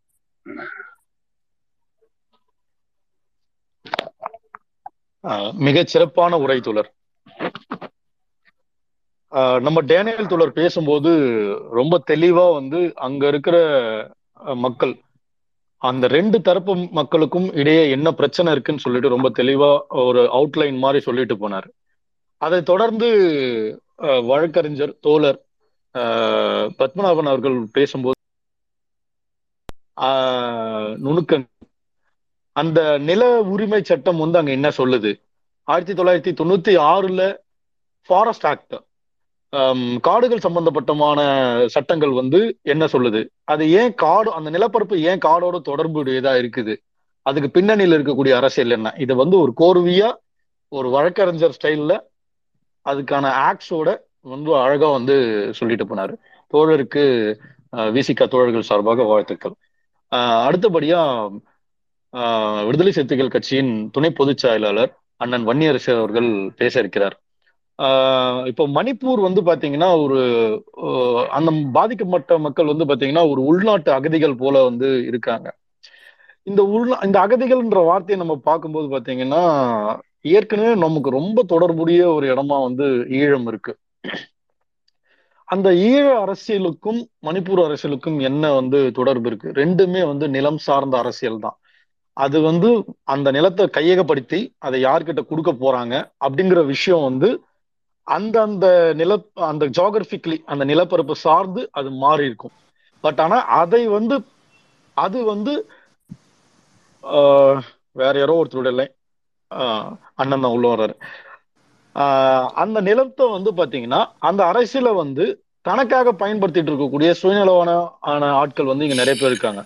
ஈழ அரசியல் வந்து இன்னைக்கு சீமான் வந்து அதை வைத்து பெரும் லாபத்தை வந்து ஈட்டிட்டு இருக்காரு. அந்த மாதிரி மணிப்பூர் அரசியலின் பின்னணியும் அரசியல் ரீதியான அந்த மேற்கோளான பார்வையும் வந்து கொண்டு அண்ணன் பேசுவாருன்னு சொல்லிட்டு ரொம்ப அவளோட காத்திருக்கோம். ஆஹ் அண்ணன் தொடரலாம். நான் நீங்க நன்றி தம்பி. கேக்குதுங்களா? நான் பேசுறது எல்லாரும் கேக்குதா? அண்ணா கேக்குதுண்ணா, ஆடிபிள்ண்ணா. சரி, மகிழ்ச்சி. எனக்கு முன்னால் ஒரு சிறப்பான உரையாற்றி விடைபெற்றிருக்கின்ற மரியாதைக்குரிய வழக்கறிஞர் தோழர் பத்மநாபன் அவர்களே, இதை ஒருங்கிணைத்திருக்கின்ற தம்பி மார்க்ஸு மற்றும் இந்த அமர்வில் இருக்கின்ற அத்தனை தோழர்களுக்கும் முதலில் இரவு வணக்கத்தை தெரிவித்துக் கொள்கிறேன். மணி ஒம்பது இருபத்தஞ்சி ஆகுது. ஆனால் நேற்றைக்கு பேசும்பொழுது ஒம்பதரைக்கு தொடங்கலாம் தான் சொன்னோம். ஆனால் இப்போ வந்து ஒரு நான் தொடங்குற போதே மணி ஒம்பது ஒம்பதரைக்கு தான் நம்ம வந்து தொடங்குகிறோம். நல்ல ஒரு நேரம்தான். நான் வந்து பொது சிவில் சட்டத்தை வந்து பொது சிவில் சட்டம் சம்பந்தமாக வழக்கறிஞர் பத்மநாபன் அவர்கள் சொன்ன அந்த கருத்திலேருந்து நான் தொடரலாம்னு நினைக்கிறேன்னால, பொது சிவில் சட்டம் அப்படிங்கிறது வந்து இன்றைக்கி வந்து அதிமுக கூட வந்து பாஜக கூட்டணியில் இருக்கிற அதிமுக கூட எதிர்ப்பு தெரிவிக்குது. ஆனால் அதற்கு முன்பாகவே வந்து வடகிழக்கு மாநிலங்களில் இருக்கிற எல்லா மாநிலங்களுமே, நாகாலாந்தாக இருக்கட்டும், மிசோரமாக இருக்கலாம், அல்லது மேகாலயா இருக்கலாம், சிக்கிம், இப்படி எந்த மாநிலங்களாக இருந்தாலும் அந்த மாநிலங்கள் எல்லாமே வந்து இந்த பொது சிவில் சட்டத்துக்கு எதிராக தான் வந்து அவங்க வந்து பேசியிருக்கிறாங்க. இன்னும் குறிப்பாக நம்ம வந்து பேசுகிறாருன்னா மேகாலயாவில் கடந்த பிப்ரவரி பதினாலாம் தேதி சிவில் பொது சிவில் சட்டம் கொண்டு வரக்கூடாது அப்படிங்கிறே வந்து சட்டப்பேரவையில் தீர்மானம் ஏற்றிருக்கிறாங்க. அதை அந்த மாநிலத்துடைய கூட்டணி வந்து பாஜக கூட்டணி தான். இப்படி எல்லா மாநிலங்களையும் வந்து இது எதிர்ப்பு தெரிவித்த உடனே உடனே அங்கே இருக்கிற பாஜகவை சேர்ந்த தலைவர்கள் வடகிழக்கு மாநிலங்களை மட்டும் விதிவிலக்கு வேணும் அப்படிங்கிறத கோரிக்கை வச்ச உடனே இப்போ அது வந்து அது ஒரு டிஸ்கஷனில் போய்கிட்டு இருக்கு. இப்போ பொது சிவில் சட்டத்துக்கு வந்து பாஜக தரப்புலேருந்து அந்த பகுதியில் எதிர்ப்பு இருக்குது. மற்ற மாநிலங்கள் எல்லா இடங்களிலுமே வந்து பாஜக வந்து பொது சிவில் சட்டம் சம்மந்தமான கருத்து சொல்லும் போது வந்து அமைதியாக்குறாங்க, இல்லைன்னா ஆதரவு தெரிவிக்கிறாங்க. ஆனால் இது மட்டும் கூடுதலான எதிர்ப்பு இருக்குது அப்படின்னா, அப்போ வடகிழக்கு மாநிலங்களில் இருக்கிற சூழலும் அங்கே இருக்கின்ற அரசியல் சூழலும் அல்லது நிலவியல் சூழலும் வேறு வேறாக இருக்குது அப்படிங்கிறத நம்ம வந்து புரிந்து கொள்ளணும். நம்முடைய தலைவர் அவர்கள் அங்கு மணிப்பூர் போய் திரும்பியவுடன் புதிய தலைமுறையில் வந்து ஒரு பேட்டிக்காக நம்ம வந்து அதுக்கு ஏற்பாடு செய்திருந்தோம். தலைவர் வந்து வந்தவுடனே மற்ற தொலைக்காட்சிகளில் வந்து மற்றவங்களை எடுத்துக்கிட்டு இருந்தாங்க. தலைவர் அவர்களை வந்து சிறப்பாக அதில் வந்து என்ன நடந்தது அப்படிங்கிறத சொல்கிறதுக்காக அன்றைக்கு இரவே வந்து நம்முடைய கட்சியினுடைய பொதுச் செயலாளர் அறிஞர் ரவிக்குமார் அவர்கள்ட்ட பேசி உடனே தலைவரும் வந்து உடனே ஒப்புக்கொண்டு நம்ம வந்து இரவே பேட்டி எடுத்தோம். அந்த பேட்டியை மறுநாள் காலையில் ஒளிபரப்புனாங்க. அதில் ரொம்ப மிக நுட்பமான ஒரு செய்தியை சொன்னார். அங்கே வந்து நான் போகும்போது மணிப்பூருக்குள் நுழையும் பொழுது இரு தேசத்துக்குள் இரு தேசங்களுக்குள் நுழைகின்ற உணர்வு எனக்கு ஏற்பட்டது அப்படிங்கிறத தெளிவுபடுத்தினார். ரெண்டு தேசமாக இருக்குது அப்படிங்கிறத வந்து தெளிவுபடுத்தினார். இன்றைக்கும் வடகிழக்கு மாநிலங்களில் நீங்கள் யார் போனாலும் இந்தியாவிலேருந்து வரீங்களா அப்படிங்கிற கேள்வி தான் வந்து முன் வைப்பாங்க.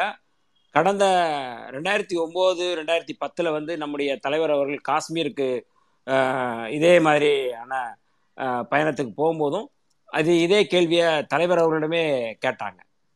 நீங்கள் வந்து இந்தியாவிலேருந்து வந்திருக்கீங்களா அப்படிங்கிற கேள்வி தான் வந்து கேட்டாங்க. அப்போ இதே கேள்வி தான் வந்து இன்றைக்கும் வந்து தலைவர் அவர்கள் அந்த மணிப்பூருக்கு திரும்பியவுடன் இதை வந்து நம்ம வந்து இப்படித்தான் அங்கே இருக்குது அப்படிங்கிறத வந்து நம்ம புரிந்து கொள்ள முடியுது. அங்கே இதுக்கு முன்னாடி நிலவியல் சூழல் தொடர்பாக வந்து நம்முடைய பத்மநாபன் அவர்கள் அதுக்கு முன்னாடி பே நான் ஏன்னா பத்மநாபன் அவர்கள் பேசும்பொழுது தான் நான் உள்ளே வந்தேன். நான் அதுக்கு முன்னாடி என்னால் வர முடியல. அப்போ அதுக்கு முன்னாடி என்ன பேசுனாங்கன்னு எனக்கு தெரியல.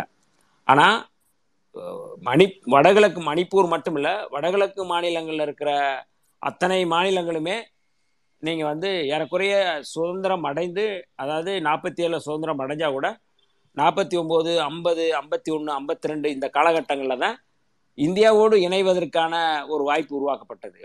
உடனே எல்லா சமஸ்தானங்களும் எல்லா சிற்றரசுகளும் உடனே வந்து இணையலை. இதுவே வந்து மணிப்பூர் ஆயிரத்தி தொள்ளாயிரத்தி நாற்பத்தி ஒம்போதில் தான் வந்து அந்த போதிச்சந்திரன் அவர் சில்லாங்கில் வச்சு மேகாலயாவுடைய தலைநகரில் வச்சு அவரை வந்து மிரட்டி உருட்டி ஒரு பத்து நாள் அவரை வந்து வீட்டு சிறையில் வச்சு அதுக்கப்புறம் தான் வந்து எழுதி வாங்குறாங்க.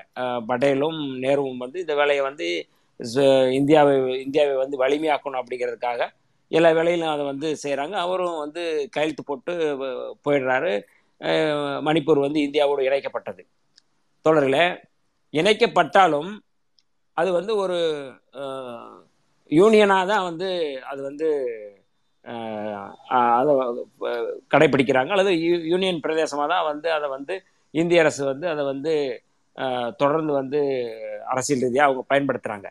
ஆனால் அந்த யூனியன் பிரதேசம் அப்படிங்கிறதுக்கு எதிராக வந்து மாநிலமாக ஆக்கணும் அப்படிங்கிற போராட்டங்கள் ஒரு பக்கம் வெடித்துக்கிட்டு இருந்தாலும் தொடர்ச்சியாக வந்து அந்த அதாவது ஆயிரத்தி தொள்ளாயிரத்தி அறுபதில் இதை வந்து நான் ஏன் சொல்கிறேன்னா, தம்பி மார்க்ஸ் சொல்லும்போது ஈழ ஈழ பிரச்சனையை வந்து எப்படி இதில் வந்து சொல்கிறது அப்படிங்கிறத நம்ம வந்து கொஞ்சம் இதில் கவனம் செலுத்த வேண்டிய தேவை இருக்குது.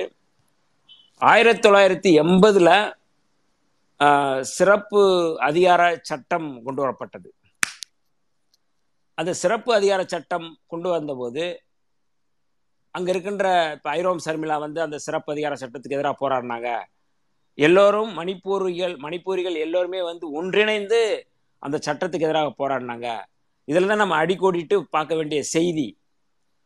மணிப்பூர் மாநிலம் மட்டுமல்ல, பக்கத்தில் இருக்கின்ற மாநிலங்கள் மிசோரமாக இருக்கலாம் அல்லது நாகாலாந்தாக இருக்கலாம் அல்லது மேகாலயா இருக்கலாம், எல்லோருமே இந்த சட்டத்துக்கு எதிராக வந்து போராட்டங்களை முன்னெடுத்தாங்க. இந்த போராட்டத்தை முன்னெடுப்பதற்கு முழு காரணம் வந்து அரசுக்கு எதிரான போராட்டம். அதை ரொம்ப நம்ம முக்கியமாக பார்க்கணும். அரசு அரச பயங்கரவாதத்துக்கு எதிராக எல்லா தேசிய இன மக்களும், நாகா தேசிய இனம், மணிப்பூரிகள், அதே போல் மேகா, இப்படி எல்லா தேசிய இனங்களும் ஒன்றிணைந்து அரசுக்கு அரச பயங்கரவாதத்துக்கு எதிராக போராடினார்கள். இது இது வந்து இந்த செய்தியிலிருந்து நம்ம வந்து நுட்பமாக பார்க்கணும். அப்போ எல்லா தேசிய இனமும் அரசுக்கு எதிராக போராடினாங்க. எதற்காக போராடினாங்க அப்படின்னா, நாங்கள் ஒரு தனித்த தேசிய இனம், இந்த தேசிய இனம் நாங்கள் வந்து எங்களுடைய அடையாளத்தை பாதுகாக்க வேண்டிய தேவை இருக்கிறது. அதுதான் நான் வந்து நாகாலாந்தில் வந்து இன்றைக்கும் இப்போ இருக்கிற ஆளுநர் ரவி இருக்கிறாரு. ஆளுநர் ரவி அவர்கள் ஆளுநராக நாகாலாந்தில் வந்து நியமிக்கப்படுறாங்க. நாகாலாந்தில் நியமிக்கப்படும் பொழுது அங்கே இருக்கின்ற நாகா சோசலிச கவுன்சில் அமைப்பு அவர்களோட பேச்சுவார்த்தைக்கு இந்த ஆளுநர் தான் போகிறாரு. அவரோட உட்கார்ந்து பேசுகிறாங்க. அப்படி உட்காந்து பேசும்பொழுது ஒரு ஒரு டாக்குமெண்ட் போடுறாரு இவர் வந்து. அந்த டாக்குமெண்ட்டில் நியூ ரிலேஷன்ஷிப் அப்படிங்கிற டா அந்த வேர்டை அதில் சேர்க்குறாங்க. அந்த போராளிகள் குழு வந்து இந்த வேர்டை சேர்க்கணுன்றாரு. நாகா என்ற தனித்த தேசிய இன குழுவும் அல்லது தேசிய இனத்தை பிரதிபலிக்கக்கூடிய அடையாளத்தை பிரதிபலிக்கக்கூடிய குழுவும் அரசும் இணைந்து போடப்படுகின்ற டாக்குமெண்ட்டு ஒப்பந்தம் அப்படின்னு தான் போடுறாங்க. அந்த ஒப்பந்தத்தின் அடிப்படையில் நாங்கள் எங்களுக்கு புதிய ஒப்பந்தம், அதாவது புதிய உறவு, நியூ ரிலேஷன்ஷிப் அப்படிங்கிறத வந்து எங்களுக்கு உங்களுக்குமான புதிய உறவு என்ன அப்படிங்கிறத அதில் வந்து சொல்லப்படுது. அது வந்து ஆளுநர் அவர்கள் வந்து அதை மறைச்சிட்டு இன்னொரு டாக்குமெண்ட்டை போடுறாங்க. இன்னொரு டாக்குமெண்ட் வந்து என்ன அப்படிங்கிறது வெளிப்படையாக தெரிஞ்ச உடனே அது வந்து மாநிலங்களவை பேசப்படுது. அப்போ ஏ இதை ஏன் நம்ம இதை சொல்கிறோம் அப்படின்னா, இந்த தேசிய இனத்தினுடைய அடையாளத்தை பாதுகாப்பதற்காக நீங்கள் வந்து தொடர்ச்சியாக பல போராட்டங்கள் அங்கே வந்து வெடிக்குது. அதாவது நாகாலாந்து மிசோரம் பகுதியில் வந்து தனிநாடு கோரிக்கையே வைக்கிறாங்க. எங்களுக்கு வந்து இது தனிநாடு கோரிக்கை வேணும் அப்படிங்கிறத வந்துறாங்க. இன்றைக்கி வந்து இரண்டு மூன்று பெண்களை நிர்வாணப்படுத்தி ஒரு பத்தொம்போது வயது பெண் பாலியல் வன்முணர்வு செய்யப்பட்ட காங்போக் அந்த மாவட்டங்களை இன்றைக்கும் வந்து அந்த பைனோம் அப்படிங்கிற கிராமத்தில் நம்ம வந்து அந்த செய்தியை நம்ம படிக்கும்போது ஒரு நமக்கே வந்து வலி இருக்குது. ஆனால் அதே மாவட்டத்தில் அந்த காங்லிபாக் மக்கள் புரட்சிகர கழகம் புரட்சி புர புரட்சிகர கட்சி அப்படிங்கிற ஒரு கட்சி இருந்திருக்கு. காங்லிபாக் மக்கள் புரட்சிகர கட்சி, ஐக்கிய தேசிய விடுதலை முன்னணி, மக்கள் விடுதலை படை, இது எல்லாமே ஆயுதம் தாங்கிய போரா போராளிகள் குழுக்கள். இந்த குழுக்கள் எல்லாமே வந்து தேசிய இனங்களுடைய அடையாளங்களை பாதுகாக்க வேண்டும் என்பதற்காக இந்த குழுக்கள் எல்லாமே தனித்தனியாக தனித்தனியாக போராடிக்கிட்டு இருக்கிறாங்க. அந்த போராட்டத்தை ஒடுக்குவதற்காக அன்றைக்கு வந்த காங்கிரஸ் அரசு இந்த ஆயுதப்படைகள் சிறப்பு சட்டம் என்று சொல்லக்கூடிய அந்த ஏஎஃப்எஸ்பிஏ என்று சொல்லக்கூடிய அந்த சட்டம் ஆயிரத்தி தொள்ளாயிரத்தி எண்பதுகளில் வந்தது. அந்த சட்டத்துக்கு எதிராக போராட்டங்கள் வெடித்தன. பல பெண்கள் வந்து அசாம் ரைபிள் அப்படி தனித்தனியாக இந்த ஆயுத படைகள் எல்லாமே அசாம் சாரி மணிப்பூரினுடைய பெண்களை வந்து பாலியல் வன்புணர்வு செஞ்சாங்க. பெரிய அளவில் வந்து அதுக்கு எதிராக போராட்டம் நடத்தப்பட்டது. ஐரோம் ஷர்மிளா போன்றவர்கள் ப பன்னெண்டு பதிமூணு ஆண்டுகளுக்கு மேலாக வந்து அவங்க உண்ணாவிரதம் இருந்தாங்க அப்படிங்கிற செய்தியெல்லாம் நமக்கு வந்து தெரியும். பெண்கள் வந்து அந்த இராணுவ சட்டத்தை திரும்ப பெறணும் அப்படிங்கிறதுக்காக நிர்வாண போராட்டமே நடத்தினாங்க.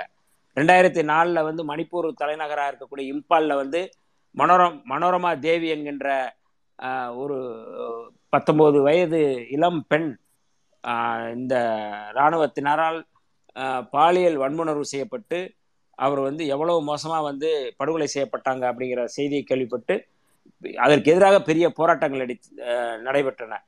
ஏன் இந்த செய்தி இந்த இடத்துல சொல்கிறோம் அப்படின்னா, அந்த போராளிகள் குழுக்கள் போராளிகள் குழுக்களுக்கு ஆதரவாக மக்கள் போராட்டம், ஐரோம் ஷர்மிளா போன்ற அவர்களுடைய மக்கள் போராட்டம், மற்ற தேசிய இனங்களும் அதாவது மணிப்பூரிகளுக்காக அந்த பகுதியில் நாகாலாந்து மிசோரம் இப்படியான போராளிகள் குழுக்களும் அந்த போராட்டத்துக்கு ஆதரவு தெரிவித்தது.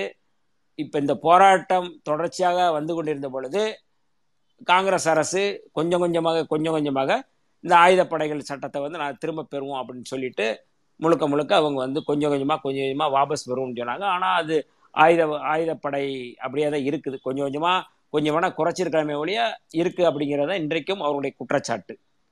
இப்போ இந்த இடத்துல இருந்து இந்த இந்த போராட்டத்தை நம்ம எப்படி பார்க்குறோம் அப்படிங்கிறத நம்ம வந்து சொல்ல வரோம். அரசுக்கு எதிராக அரச பயங்கரவாதத்துக்கு எதிராக போராடிய போராளிகள் குழுக்கள் ஒன்றிணைந்து போராடிய குழுக்களை அவர்களுக்குள்ளேயே வந்து சண்டை போட வைத்து வைத்தது தான் பாஜக. இதுதான் நம்ம வந்து இந்த தேசிய இனங்களுடைய குழுக்களுக்கிடையே ஏற்படுகின்ற மோதலை நம்ம வந்து புரிந்து கொள்ளணும். அரசுக்கு எதிராக போராடியவர்களை அவர்களுக்குள்ளே போராட வைத்ததுதான் அவர்களுக்குள்ளே மோதலை உருவாக்கி, அவர்களுக்குள்ளே வன்முறையை உருவாக்கி, அவர்களுடைய ஒற்றுமையை சிதைத்து இன்றைக்கு வந்து இப்போ தனித்தனியாக பிரித்த ஒரு சூழ்ச்சியை பாஜக, ஆர்எஸ்எஸ், சங் பரிவார அமைப்புகள் நீண்ட காலமாக இந்த வேலையை வந்து செய்துட்டு இருக்கிறாங்க. அதனுடைய உச்சபட்சம் தான் இன்னைக்கு வெடிச்சிருக்கு. இது ஏதோ நம்ம பத்மநாபன் அவர்கள் சொன்னது போல நீதிமன்றம் மெய்தி மக்களை வந்து பழங்குடி மக்களாக மாற்றினாங்க, அவங்களுக்கு அறிவிப்பதற்கு வாய்ப்பு ஏற்படுத்தினாங்க அப்படிங்கிறது அது ஒரு காரணமாக இருக்கலாம், அதற்கு எதிராக போராடிய போராட்டமாக இருக்கலாம். ஆனால் உள்ளுக்குள்ளேயே நீண்ட காலமாக ஊடுருவி ஊடுருவி ஆர்எஸ்எஸ் சங் பரிவார அமைப்புகள் செய்த வேலைகள், நீ வேறு நான் வேறு, நீ நீ வேற சாதி நீ வேற சாதி அல்லது நீ வேற இனம் நீ வேற இனம் அப்படிங்கிறத வந்து பிரித்தாளும் சூழ்ச்சியை செய்த தொடர்ச்சி தான் இதை வந்து நம்ம வந்து பார்க்கணும். இதுக்கு வந்து முன்னுதாரணமாக நான் வந்து சில விஷயங்களை இங்கே வந்து சொல்லலாம். உங்களுக்கு அந்தமான் பகுதி எல்லாருக்குமே தெரியும். அந்தமான் வந்து இன்னைக்கு வந்து அது அந்தமானை கண்டுபிடிச்சது வெள்ளக்காரங்க தான், பிரிட்டிஷ்காரங்க தான்ங்கிற மாதிரியான ஒரு வரலாறு பின்னணியும் இருக்குது. பிரிட்டிஷார்கள் வந்து ஆயுதங்களோடு வந்து இந்தியாவுக்கு வரும்பொழுது ஒரு இட ஒரு பகுதியில் மட்டும் அவர்கள் கொண்டு வந்த ஆயுதங்கள் அல்லது பொருட்கள், பிரிட்டிஷாருக்கு இங்கேருந்து இங்கே இருக்கிற இந்தியாவில் இருக்கின்ற பிரிட்டிஷாருக்கு வந்து தேவையான பொருட்கள் வந்து கப்பலில் வரும்போது அந்த கப்பல் திடீர்னு காணாமல் போயிடுது.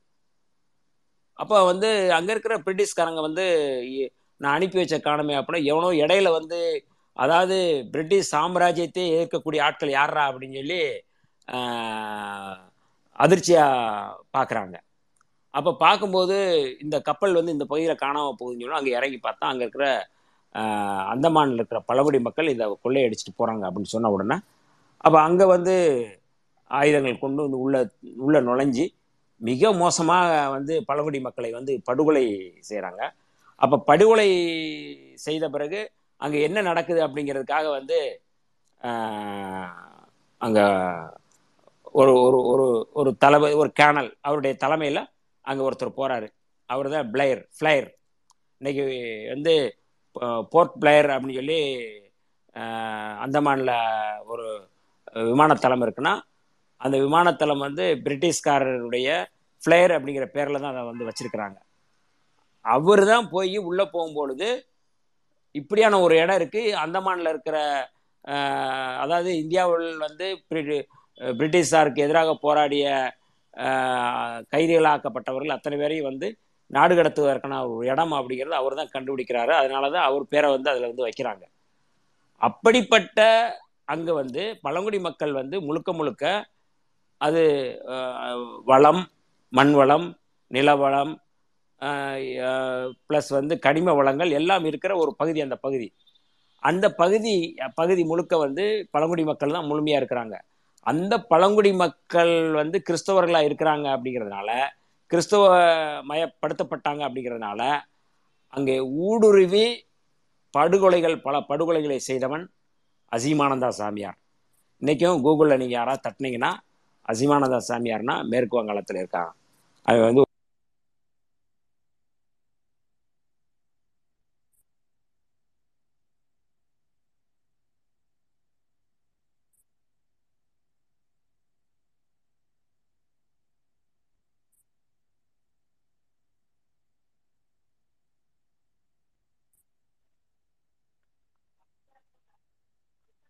அண்ணா மியூட் ஆகிட்டு இருக்குண்ணே, நான் மைக் ஆன் பண்ணணும். ஆ இப்போ ஓகே. இப்போ வந்து அந்த அசீமானந்தா சாமியார் தான் இது இதுவரை கேட்டுச்சா?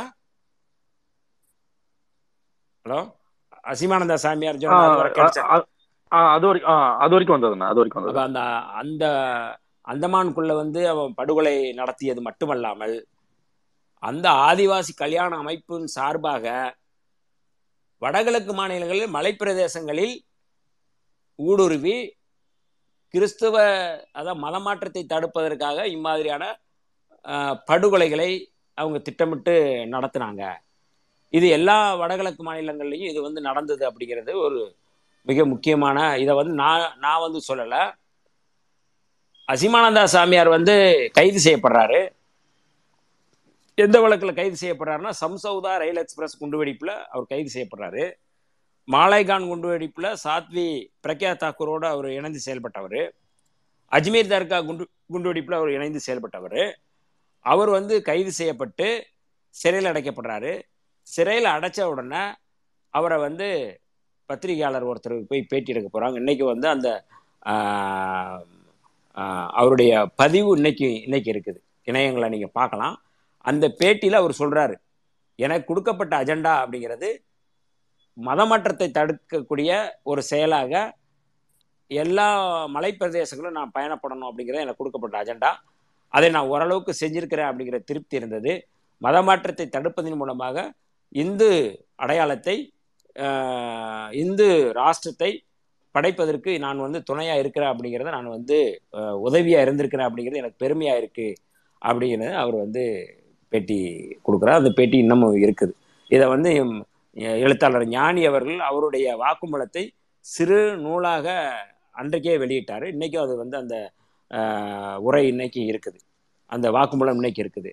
ஏன் இதை இந்த இடத்துல சொல்கிறேன் அப்படின்னா, ஆர்எஸ்எஸ் சங் பரிவார் அமைப்புகளுடைய செயல் திட்டம் நீண்ட செயல் திட்டம்.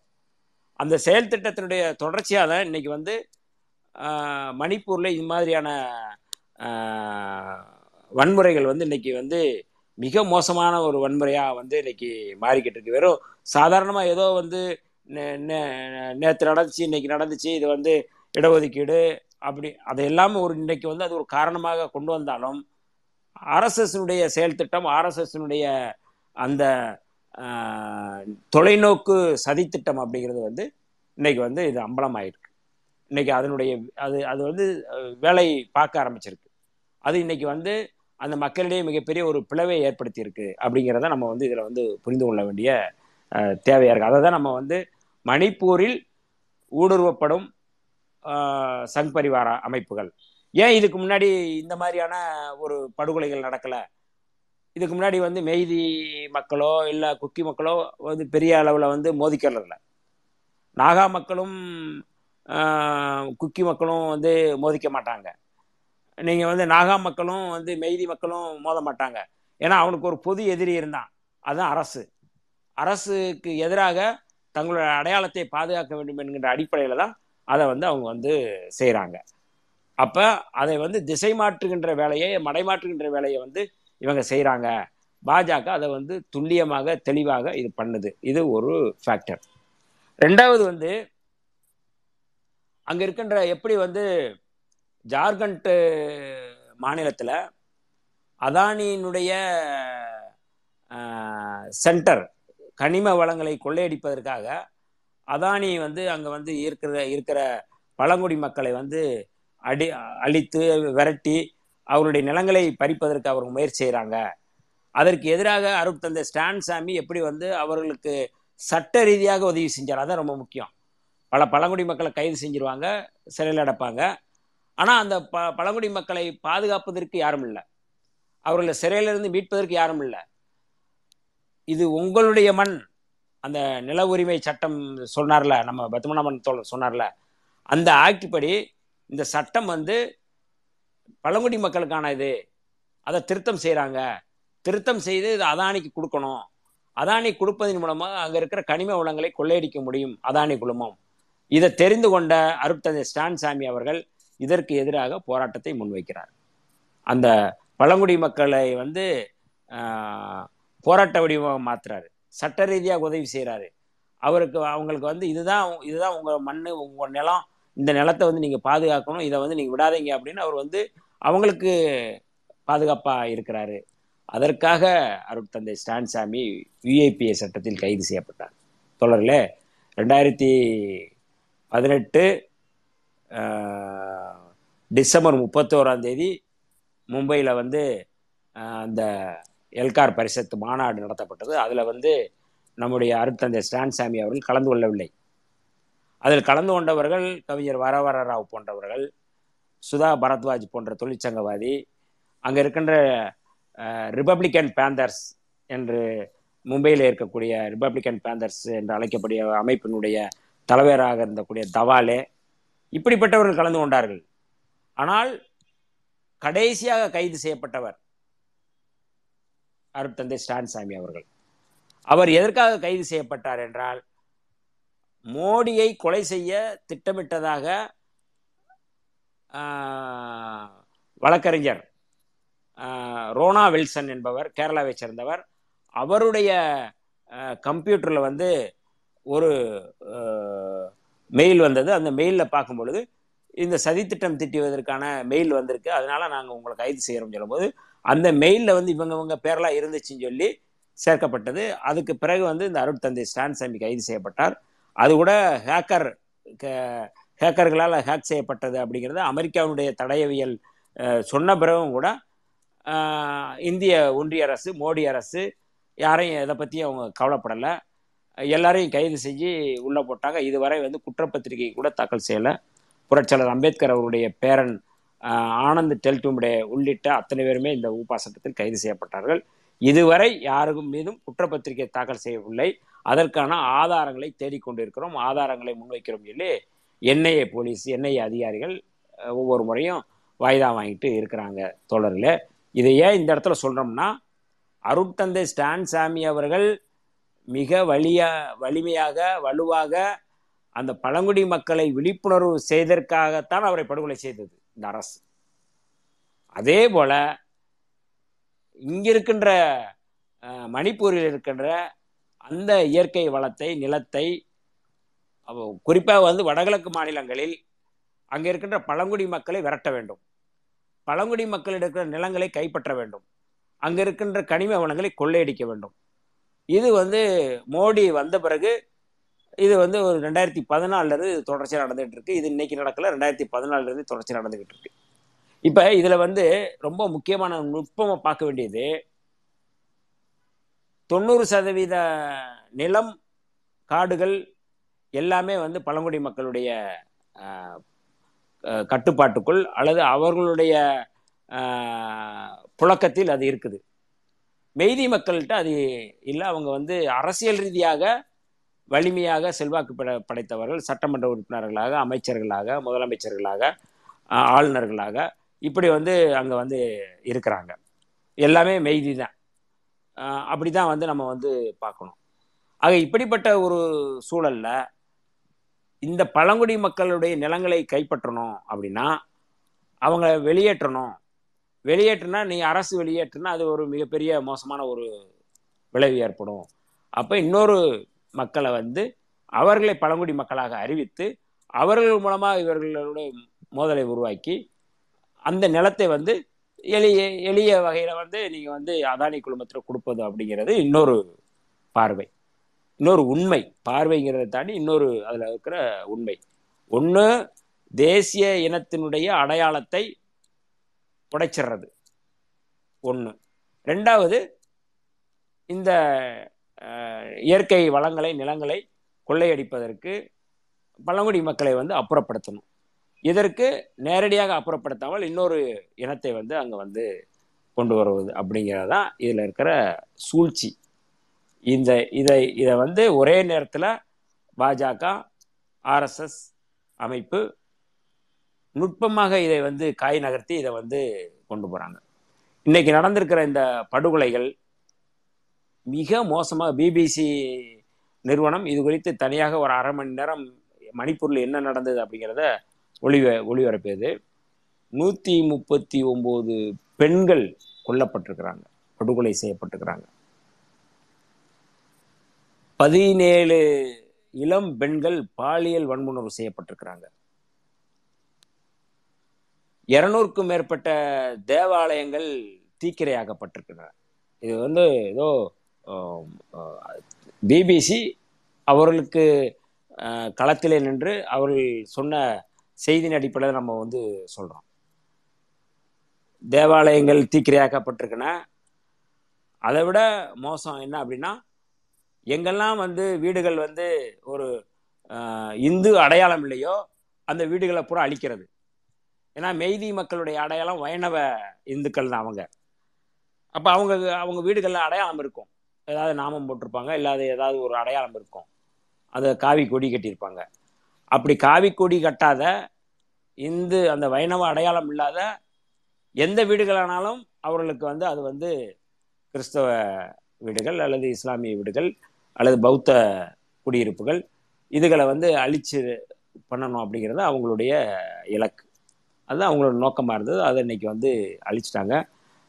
நம்முடைய தலைவர் அவர்கள் எப்படி வந்து ரெண்டாயிரத்தி ஒம்பது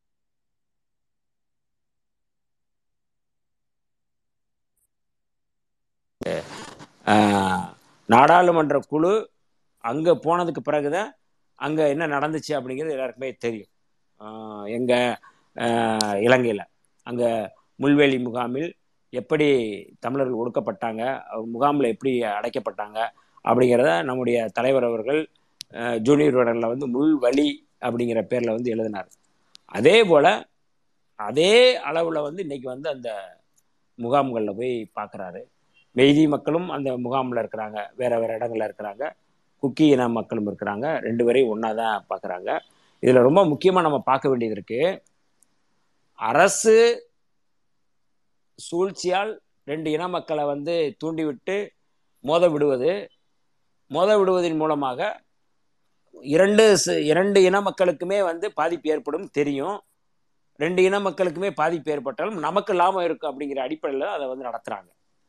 அந்த வேட்டையில் தான் அவங்களுக்கு வந்து ரெண்டு இன மக்களுடைய வேட்டையாடுறதுல தான் அவங்களுக்கு லாபம் இருக்குது அப்படிங்கிற அடிப்படையில் தான் இந்த ரெண்டு ச முகாம்களையும் தலைவர் அவர்களை சந்தித்து ரெண்டு பக்கமே மிகப்பெரிய பாதிப்பு இருக்குது, அதாவது குக்கி இன மக்களுக்கு பெரும்பான்மையாக பாதிப்பு இருக்குது, மெய்தி மக்களும் முகாமில் இருக்காங்க, நிவாரண முகாம்களில் வந்து எந்த அடிப்படை வசதியும் இல்லை, தண்ணி இல்லை, மருத்துவம் இல்லை, நீங்கள் வந்து குடிப்பதற்கு கூட சரியான தண்ணி இல்லை, குளிக்க முடியாது, உடை இல்லை, மருந்து வசதி இல்லை. இப்படி வந்து தலைவர் அவர்கள் வந்து அதை வந்து எப்படி நான் அதை தான் பார்த்தேன். நான் அங்கே போய் இலங்கையில் போய் அங்கே மக்கள் படுற பாடுகளை வந்து வழிகளை வந்து சொ வெளியில் வந்து சொன்னதில் நம்முடைய தலைவர் அவர்கள் சொன்னதுக்கு பிறகுதான் அங்கே வந்து இலங்கையில் என்ன நடந்தது அப்படிங்கிற எல்லாருக்கும் தெரியும்.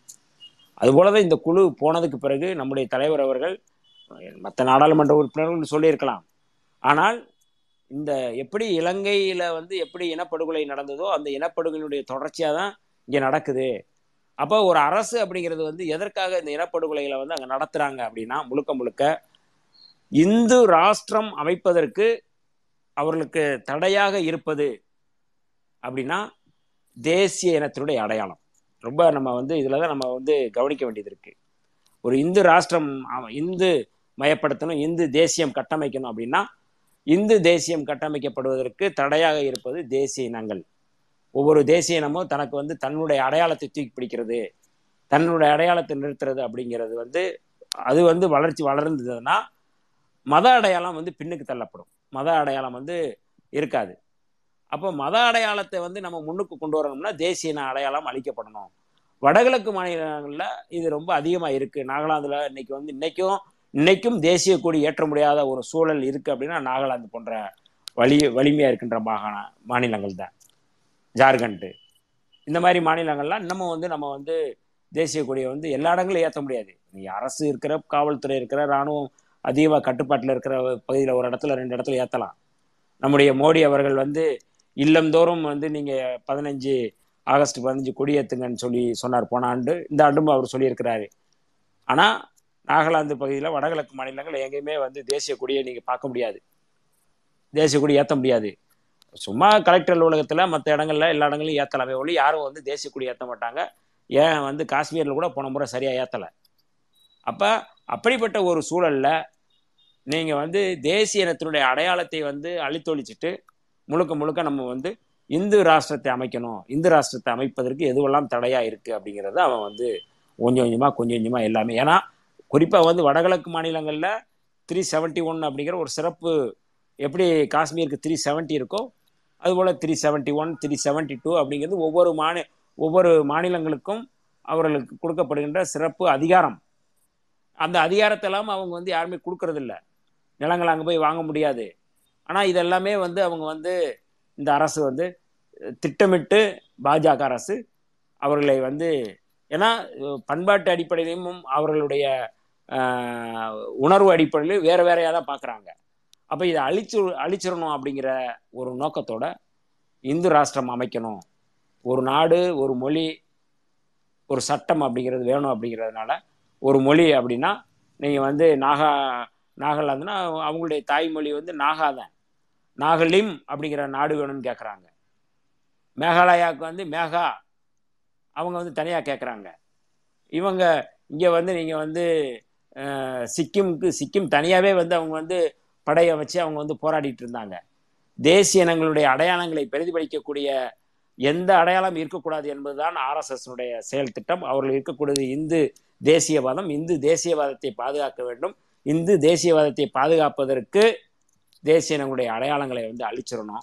இந்த தேசிய இனங்களுடைய அடையாளங்கள் மட்டும்தான் வந்து இன்றைக்கி வந்து மொழிவழி, அதனால தான் இந்த மொழிவழி தேசியத்தை வந்து கட்டமைக்கிறதுல, மொழிவழி தேசியத்தை பாதுகாப்பதில் விடுதலை சிறுத்தைகள் வந்து நம்ம வந்து நம்முடைய தலைவர் அவர்கள் ரெண்டாயிரத்தி இப்போ இருபத்தி இப்போ நடந்த அந்த முள்ளிவாய்க்கால் நினைவேந்தல் கூட்டத்தில் தேசிய இனங்களுடைய ஐக்கியத்தை கட்டமைப்போம் அப்படிங்கிற முழக்கம் வந்து இதுதான். தேசிய இனங்களுடைய ஐக்கியத்தை கட்டமைத்தலாம். காஷ்மீரிகளுடைய தேசிய இனமும் தமிழர்களுடைய தேசிய இனமும் ஒன்று. அந்த தேசிய இனமும் வலிமையாக இருக்கணும், நம்முடைய தேசிய இனமும் வலிமையாக இருக்கணும். நமக்கு தமிழ் தேசிய இனத்துக்கு எதிரி வந்து தெலுங்கு தேசியமோ கன்னட தேசியமோ அல்ல, அந்த தேசிய இனமும் வலிமையாக இருக்கணும். ஒவ்வொரு தேசிய இனங்களும் வலிமையாக வலிமையாக இந்தியா வந்து இந்த தேசிய இனங்களுடைய கூட்டமைப்பாக அது மாறும், கூட்டாட்சியினுடைய கட்டமைப்பாக மாறும் அப்படிங்கிறது தான் நம்முடைய தலைவர் அவர்கள் இந்த இருபத்தி மூணு முள்ளிவாய்க்கால் நினைவேந்தல் கூட்டத்தில் அவர் வந்து பேசினார். அப்போ இந்த இந்த பின்னணியிலிருந்து பாரதிய ஜனதா நம்முடைய இந்து பெரும்பான்மைவாதத்தை கட்டமைப்பதற்கு, அதை நிறுவுவதற்கு, ஆர்எஸ்எஸ்னுடைய செயல் திட்டத்தை நடைமுறைப்படுத்துவதற்கு தேசிய இனம் அப்படிங்கிறது தடையாக இருக்குது. அதை நம்ம வந்து கொஞ்சம் கொஞ்சமாக நம்ம வேறு வேறு கோணத்தில் நம்ம அழிக்கணும் அப்படிங்கிறது தான் நம்ம வந்து நம்ம கண்கூடாக பார்த்துக்கிட்டு இருக்கோம்.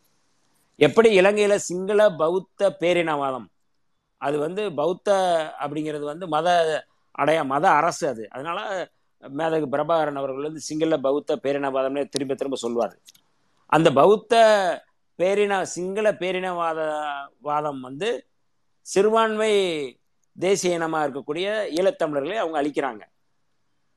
ரொம்ப இதில் நம்ம நுட்பமாக பார்க்கணும்னா, இங்கே எப்படி இந்து பெரும்பான்மைவாதத்தை முன்வைத்து மற்ற சிறுபான்மை தேசிய இனங்களை அழித்தொழிக்க முயற்சி செய்கிறாங்களோ, மற்ற அடையாளங்களை அழிச்சு அழிக்க முயற்சி செய்கிறாங்களோ, அதுபோல் அங்கே சிங்கள பேரினவாதம் அங்கே இருக்கின்ற தேசிய இனமாக இருக்கக்கூடிய தமிழ் தேசிய இனத்தினுடைய அடையாளத்தை அழிக்கிறாங்க. விடுதலை சிறுத்தைகள் சிங்கள பேரினவாதத்துக்கு எதிராக, சிங்கள பேரினவாதம் வந்து ஒடுக்குகின்ற தமிழ் தேசிய இனத்திற்கு ஆதரவாக இருக்கிறோம். இதுதான் நமக்கு அளவுகோல். சிங்கள பௌத்த பேரினவாதம் அங்கே இருக்கின்ற இன்னொரு தேசிய இனத்தை ஒடுக்குது. சிங்கள தேசிய இனம் ஒரு இனம், தமிழ் தமிழர்களாக இருக்கக்கூடிய தமிழர்கள் ஒரு தேசிய இனமாக இருக்கிறாங்க. ரெண்டு தேசிய இனமும் ஒன்றா இருக்கலாம், ஆனால் அந்த தேசிய இனம் வந்து எங்களுக்கு அடிமையாக தான் இருக்கணும் அப்படிங்கிறதுக்காக சிங்கள தேசிய இனம் வந்து இன்னொரு தேசிய இனத்தை ஒடுக்குது, அடக்குது. அவங்களுடைய அடையாளம் வந்து பௌத்தமயப்படுத்துது. இங்கே வந்து இந்து பெரும்பான்மைவாதத்தை முன்வைத்து இந்து மயப்படுத்துறது. அங்கே அங்கே சிங்களமயப்படுத்துதல் அல்லது பௌத்தமயப்படுத்துதல், இங்கே இந்து மயப்படுத்துதல் அந்த அல்லது இந்தி மயப்படுத்துதல். இந்த ரெண்டும் நீங்கள் ரெண்டு அதான் ராஜபக்ச, இந்தியாவினுடைய அதிபர் ராஜபக்சன்னு சொல்லலாம், இலங்கையினுடைய அதிபர் மோடின்னு சொல்லலாம். ரெண்டுமே வந்து பெரும்பான்மைவாதத்தை முன்வைத்து தேசிய இனத்தினுடைய அடையாளத்தை அழித்தொழிக்கிறது.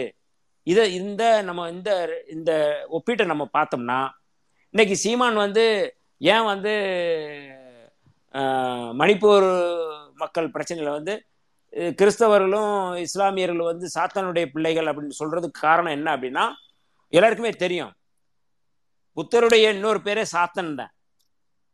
சமணமும் பௌத்தமும் வீழ்ச்சி அடைஞ்ச பிறகு பௌத்தர்களை வந்து இழிவாக பேசுவதற்காக அவர்களை வந்து அந்த சாத்தான் சாத்தன் அப்படிங்கிறது பௌத்தருடைய இன்னொரு பேர். சாத்தன் அப்படிங்கிறத வந்து அவனை இழிவுபடுத்திருக்க சாத்தான் சாத்தான்னு சொல்லி பௌத்தர்களை வந்து மிக மோசம். இது இன்றைக்கும் வந்து இலங்கையில் இருக்குது. சாத்தான்னு சொல்லி தமிழர்களை வந்து இழிவுபடுத்தக்கூடிய சொல்லாடலாம் இன்றைக்கி இருக்குது. அப்படி சாத்தான் அப்படிங்கிறத சொல்கிறதுக்கு காரணம் என்னென்னா, ஒரு இந்து உளவியல், இந்து கொடுங்கோன்மையினுடைய உளவியல். அந்த உளவியிலிருந்து அவர் பேசுறாரு. இது வந்து ஏதோ திடீர்னு பேசல, சாத்தான் அப்படிங்கிறதுக்கு வந்து திடீர்னு அவர் பேசல. இது ஒரு இந்து உளவியல். பௌத்தர்களை வந்து இழிவுபடுத்துவதற்காக சொல்லப்பட்ட அந்த வார்த்தையை வந்து நீங்க வந்து சீமான் இன்னைக்கு வந்து பேசுறாரு. சிங்கள பௌத்த பேரினவாதம் வந்து அங்க இருக்கிற சிறுபான்மை தமிழர்களை அழிச்சு ஒழிக்குது அழிக்குது அதுக்கு எதிராக விடுதலை சிறுத்தைகள் போராடுறோம், அந்த ஒடுக்குமுறைக்கு எதிராக போராடுறோம். அதே இந்து பேரினவாதம் இங்க இருக்கின்ற சிறுபான்மை மக்களை அழிச்சு ஒழிக்குது, அந்த சிறுபான்மை மக்களை இவர் வந்து சாத்தான்றாரு. ரெண்டையும் நம்ம வந்து கம்பேர் பண்ணோம். அப்ப இவருடைய தமிழர்களுக்கு ஆதரவா பேசுறது ஒரு நாடகம். சிறுபான்மை மக்களுடைய ஒடுக்குமுறை, சிறுபான்மை மக்கள் ஒடுக்கப்படுறாங்கன்னா அவர்களுடைய விடுதலைக்காக போராடணும், அதுதான் உண்மையான தேசிய இனத்தினுடைய விடுதலைக்கு போராடக்கூடிய ஒரு போராளியினுடைய அடையாளம். ஆனா அங்க நீ வந்து எதிர்க்கிறன்னு காட்டுற, ஆனா இங்க சிறுபான்மை மக்கள் ஒடுக்கப்படுறாங்க, அவங்களுக்கு நீ வந்து எதிராக இருக்கிற அப்படின்னா உன்னுடைய அரசியல் ஆர்எஸ்எஸ் அரசியல், சங் பரிவார அமைப்புடைய அரசியல். எப்படி வந்து ஆர்எஸ்எஸ்க்கு பல கிளைகள் இருக்கு, ஆர்எஸ்எஸ் ஒரு கிளை, விஸ்வ இந்து பரிஷத்து ஒரு கிளை, பஜ்ரங்தள் ஒரு கிளை, ஆதிவாசி கல்யாண் ஒரு கிளை, ஏபிவிபி ஒரு கிளை, தமிழ்நாட்டில் வந்து நீங்கள் வந்து இந்து முன்னணி ஒரு கிளை, அனுமன் சேனை ஒரு கிளை, நாம் தமிழர் ஒரு கிளை. இளைஞர்கள், நம்மளுக்கு மாணவர்கள், நம்முடைய தோழர்கள் இதை புரிந்து கொள்ள வேண்டிய தேவை இருக்குது. ஊ ஊடாடுதல் எப்படி வந்து அமைப்புக்குள்ளே வந்து நிறையா நம்ம வந்து இந் சிலரே நிறைய யங் நிறைய பேசுகிறாங்க, ஏன் இந்துக்கு எதிராக இருக்கிறீங்க அப்படிங்கிற ப பட்டை போடுறது, காவி வேஷ்டி கட்டுறது, இல்லைன்னா சாமி கும்பிட்றது, கோயிலுக்கு போகிறது, ஏன் இல்லைன்னா நீங்களாம் பேசுகிறீங்க அப்படி ஏன்ட்டு நிறைய பேர் இப்போ கேட்டிருக்கிறாங்க. இது இந்த மாதிரியான ஆட்கள் எல்லாமே வந்து நம்ம அவங்ககிட்ட கவனமாக எச்சரிக்கையாக இருக்க வேண்டிய தேவை இருக்கிறது. ஏன்னா அவங்க எல்லாமே வந்து நாம் தமிழருக்கு ஆதரவாக இருக்கக்கூடிய தம்பிகள்லாம் நிறையா இருக்கிறாங்க. இதெல்லாம் நாம் வந்து இந்த இளைஞர்கள்ட்ட நம்ம சொல்ல வேண்டிய தேவை இருக்கின்றது. இனப்படுகொலை எங்கு நடந்தாலும் சரி, மியான்மரில் ரோஹிங்கியா முஸ்லீம்களுக்கு நடக்கிற இனப்படுகொலையும் நாம் கண்டிக்கிறோம், இலங்கையில் நடக்கிற ஈழத்தமிழர்களுக்கு மீது நடத்தப்படுகின்ற இனப்படுகொலையும் நம்ம கண்டிக்கின்றோம், இங்கே நடத்த நடத்தப்படுகின்ற இனப்படுகொலையும் நம்ம கண்டிக்கிறோம். இந்த இனப்படுகொலைகளை கண்டிப்பதன் மூலமாக தான் தேசிய இனங்களுடைய ஐக்கியத்தை நாம் கட்டமைக்க முடியும் என்பதுதான் நம்முடைய எழுச்சி தமிழர் அவர்களுடைய ஒரு இலக்கு. அதை நோக்கி நம்ம வந்து நகர்றோம். பாஜக இந்த ரெண்டாயிரத்தி இருபத்தி நாலு தேர்தலில் வந்து இந்த தேசிய இனங்களுடைய ஐக்கியத்துக்கு எதிராக அவர்கள் வந்து செயல்பட்டு இருக்கிறாங்க. புரட்சியாளர் அம்பேத்கர் யாத்து கொடுத்த இந்த அரசியலமைப்பு சட்டம் இந்த தேசிய இனங்களுடைய அடையாளங்களை பாதுகாப்பதாக இருக்குது, மொழிவழி தேசியத்தை பாதுகாப்பாக இருக்கிறது, ஒரே இந்தியா அப்படிங்கிறதுக்கு எதிராக இருக்கிறது, இந்து ராஷ்டிரத்துக்கு எதிராக இருக்கிறது. அப்போ இதையெல்லாம் நம்ம வந்து பாதுகாக்க வேண்டிய அம்பேத்கருடைய அந்த சாசனத்தை, அரசியலமைப்பு சாசனத்தை, அவர்கள் கட்டமைத்த அந்த சாசனத்தை நம்ம பாதுகாக்க வேண்டிய இருக்குது என்கின்ற அடிப்படையில் தான் நாம் இந்த வடகிழக்கு மாநிலங்கள் நடக்கிற இந்த பிரச்சனைகளை நாம் பார்க்கணும். இது ஏதோ வடகிழக்கு மாநிலங்கள் மட்டும்தான் நடக்குது, நம்ம தமிழ்நாட்டில் வராது அப்படின்னா இன்னும் ஒரு பத்தாண்டுகள் பதினைந்து ஆண்டுகள் இப்போவே அது எனக்கு ஒரு பார்க்கும்போது நமக்கே எனக்கே ஒரு அச்சம் இருக்குது.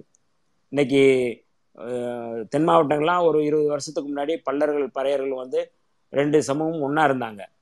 ஆனால் இன்னைக்கு எவ்வளோ இடைவெளி இருக்குது. அவங்க வந்து அப்படியே வந்து தலித் பட்டியலிருந்து வேற ஒரு பட்டியலுக்கு போகும்போது முழுக்க முழுக்க வந்து எதிரான ஒரு மனநிலையை கட்டமைக்கிறாங்க. சாதி பெருமையை பேசக்கூடிய கட் ஒரு மனநிலையை வந்து இப்போ நாம் தமிழர் சீமான் போன்றவர்கள் குடிப்பெருமையை சொல்லி எல்லாரையும் வந்து சாதி ரீதியாக பெருமை பேசக்கூடிய சொல்கிறாங்க. அப்போ அந்த அந்த குடிப்பெருமை பேசுவது தான் சனாதனம். அதுதான் வந்து அந்த சனாதனம் அப்படிங்கிறது தான் வந்து இன்றைக்கி வந்து மிக முக்கியமாக இருக்குது.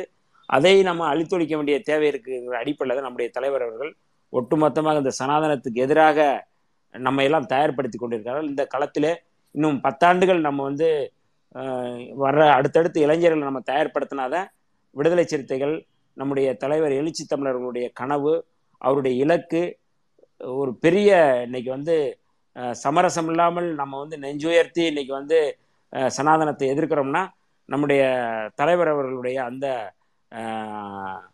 சமரசம் இல்லாத அணுகுமுறை தான். அம்பேத்கர், தந்தை பெரியார், பேரறிஞர் அண்ணா, இவருடைய அந்த கருத்தியல் ரொம்ப மிக முக்கியமான நான் கருத்தியலாக பார்க்குறேன். பேரறிஞர் அண்ணாவுடைய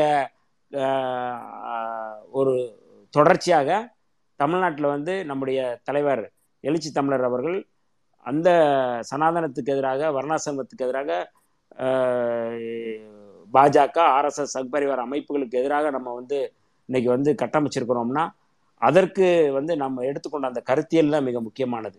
அப்போ அந்த கருத்தியலின் அடிப்படையில் நம்முடைய கருத்தியல் தலைவராக இருக்கக்கூடிய, கருத்தியல் தலைமையாக இருக்கக்கூடிய தலைவர்களுடைய அந்த கரத்தை வந்து நம்ம வலிமைப்படுத்த வேண்டிய தேவை இருக்குது. இளைஞர்களிடையே, நம் மாணவர்களிடையே இந்த கருத்துக்களை நாம் கொண்டு செல்ல வேண்டிய தேவை இருக்கிறது. தேசிய இனங்களுடைய ஐக்கியத்தை கட்டமைப்பதற்கு நாம் விடுதலை சிறுத்தையாய் நாம் களமாடுவோம்.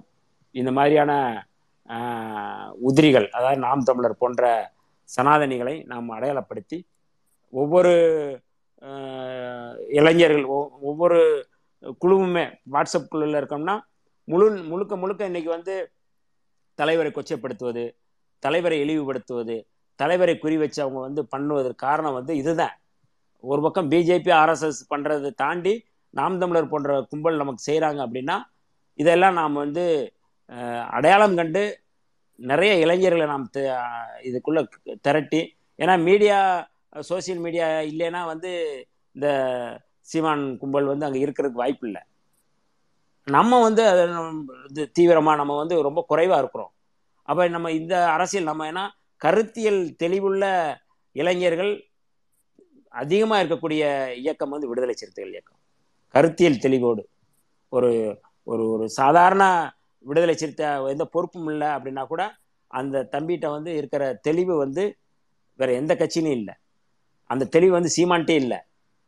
அப்போ அப்படிப்பட்ட ஒரு தெளிவுள்ள நம்முடைய இளைஞர்களை வந்து நம்ம வந்து நம்ம வலிமைப்படுத்துகிற போது ரெண்டாயிரத்தி இருபத்தி நாலு என்பது நம்முடைய தலைவர் அவர்கள் என்ன இலக்கை நோக்கி நகர்கிறாரோ அந்த இலக்கு கட்டாயம் வெற்றி பெறும் என்பதில் எந்த மாற்று கருத்தும் இல்லை. நாம் அதை நோக்கி பயணிப்போம். தோழர்கள் அத்தனை பேருக்கும், வந்திருந்த தோழர்கள் அத்தனை பேருக்கும் என்னுடைய நன்றியும் வணக்கங்களும். இரவு வணக்கம் அண்ணா. நன்றிண்ணா. அண்ணா, இன்னொரு ஒரு சின்ன விஷயம் மட்டும். பிபிசி சமீபத்தில் தாக்கல் பண்ணியிருந்த அந்த ஒரு அறிக்கையில் பார்த்தீங்கன்னா நூற்றி பத்தொம்போது பெண்கள் வந்து அங்கே கொல்லப்பட்டதும், இளம் பெண்கள் ஒரு பதினேழு பேர் வந்து வன்புணர்வு செய்யப்பட்டு கொல்லப்பட்டதும், ஒரு பெண்ணாக இருந்துக்கிட்டு பாஜக வந்து பெண்களுக்கு பாதுகாப்பு கொடுத்துக்கிட்டு இருக்கு, இந்தியாவில் பெண்களுக்கு எந்த பிரச்சனையும் இல்லை, இப்படியான ஸ்டேட்மெண்ட் வந்து அந்த சம்பவம் நடந்து அந்த வீடியோ வெளியே வந்து ரெண்டாவது நாளே வந்து பாஜக எம்எல்ஏ வானதி சீனிவாசன் வந்து சொல்றாங்க. அது தொடர்ந்து பார்த்தீங்கன்னா சீமானும் வந்து அவரு இஸ்லாமியர்களும் கிறிஸ்தவர்களையும் வந்து சாத்தான்னு சொல்லிட்டாரு, அதுக்கான விளக்கம் கொடுத்தீங்க. அதுக்கப்புறம் பார்த்தீங்கன்னா என்எல்சிக்காக போராட்டம் பண்ண அன்புமணி வந்து பார்த்தீங்கன்னாக்கா இதை பற்றி எதுவுமே வந்து வாயே திறக்கல. இந்த பிரச்சனைகள் எல்லாமே வந்து தமிழ்நாட்டை எப்படி வந்து குறி வைக்குது? இவங்க எல்லாருமே வந்து தமிழ்நாட்டுக்கு எதை வந்து கற்பிக்க நினைக்கிறாங்க? இவங்க எல்லாருமே ஆர்எஸ்எஸின் கைகூலியாக தான் வேலை செய்கிறாங்க. ஆனால் இவங்க வந்து இந்த பிரச்சனையை மணிப்பூர் பிரச்சனையாக பேசாமையும் இல்லை, அது இங்கே வந்துடக்கூடாதுன்ற மாதிரியும் பேசாமல் அதை பூசி மழுப்பி தமிழ்நாட்டில் வேற ஒரு விஷயத்த வந்து பிரதிபலிக்க பார்க்குறாங்க. இது எப்படி நான் வந்து எடுத்துக்கிறது? நீங்கள் பாஜக இப்போ வந்து அதிகாரத்தில் இருக்கிறதுனால மீடியாக்கள் பயன்படுத்தி பொய்யை கட்டமைக்க முயற்சி செய்கிறாங்க. அப்போ மீடியா மூலமாக வந்து இன்னைக்கு வா நீங்கள் சொல்கிற வானதி சீனிவாசனாக இருக்கலாம், இல்லைனா வந்து யார் வேணாலும் இருக்கலாம். அவர்கள் எல்லாமே வந்து உண்மையை வந்து குழி தோண்டி புதைத்து விட்டு பொய்யை மட்டும் கட்டமைக்க முயற்சி செய்கிறாங்க. இது வந்து கோயபல்சனுடைய ஒரு செயல் உத்தி. எப்படி வந்து ஹிட்லர் வந்து அவருக்கு செய்தி தொடர்பாளராக இருந்த கோயபல்ஸு முழுக்க முழுக்க வந்து பொய்யவே வந்து சொல்லுவார். பொய் அது அதுதான் வந்து இந்த மாதிரி பாசிச சக்திகளுடைய மிக முக்கியமான உத்தியாக நம்ம வந்து பார்க்குறோம். பொய்யை வந்து வலிமையாக, வலுவாக, கூசாமல், கூச்ச நாச்சம் இல்லாமல் சொல்கிறது. அதை தான் சீமானும் சொல்கிறது. பொய்யத்தான் சொல்லுவார், கூச்சநாச்சம்லாம் இருக்கக்கூடாது, இருக்காது. ஒரு அம்பலப்படுத்திடுவோம், நம்ம அம்பலப்படுத்துவோம், நீ சொல்கிறது பொய்யின்னு அம்பலப்படுத்துவோம்.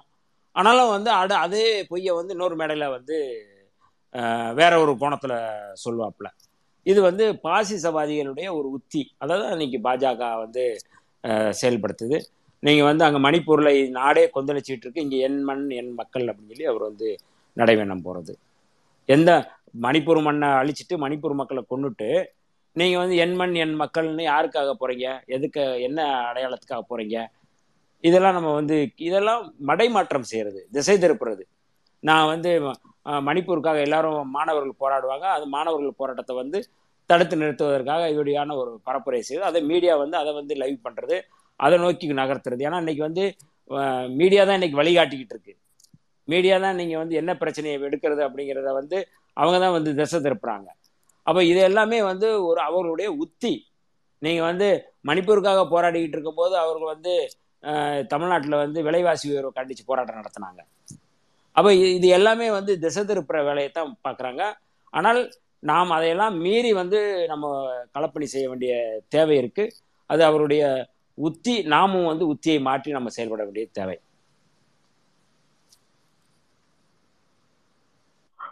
நன்றி நன்றி அண்ணா. ஆனால் கேள்வி பதில் யாராவது ஒரு மூணு பேருக்கு மட்டும் வந்து வாய்ப்பு கொடுக்கலாங்களா? நேரம் கொடுக்கலாமா? ஹலோ, சரியா இருக்குமாண்ணா? கே அண்ணா ஒரு மூணு பேருக்கு மட்டும் கேள்வி பதில் யாராவது கேட்குற மாதிரி இருந்தால் அது வாய்ப்பு மட்டும் கொடுத்து பார்க்கலாண்ணா. ஆ கொடுங்க, நீங்கள் கொடுங்க. தோழர் பீமாராவ் தோழர், கேள்வி பதில் யாராவது கேட்குற மாதிரி இருந்தால் ரெக்வஸ்ட் கொடுத்தாங்கன்னா அக்செப்ட் பண்ணுங்க, இல்லைன்னா அதோட நம்ம வந்து முடிச்சுக்கலாம்.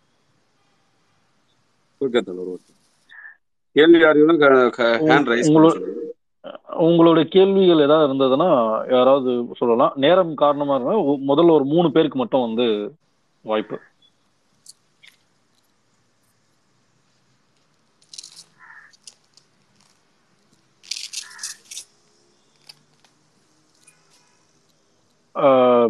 பீமராவத்துல யாரும் இல்லைன்னா சொல்லிடுங்க, நம்ம முடிச்சிருவோம். இப்ப நன்றி சொல்லுங்க. ஆ சரி, ரைட், ஓகேங்கண்ணா.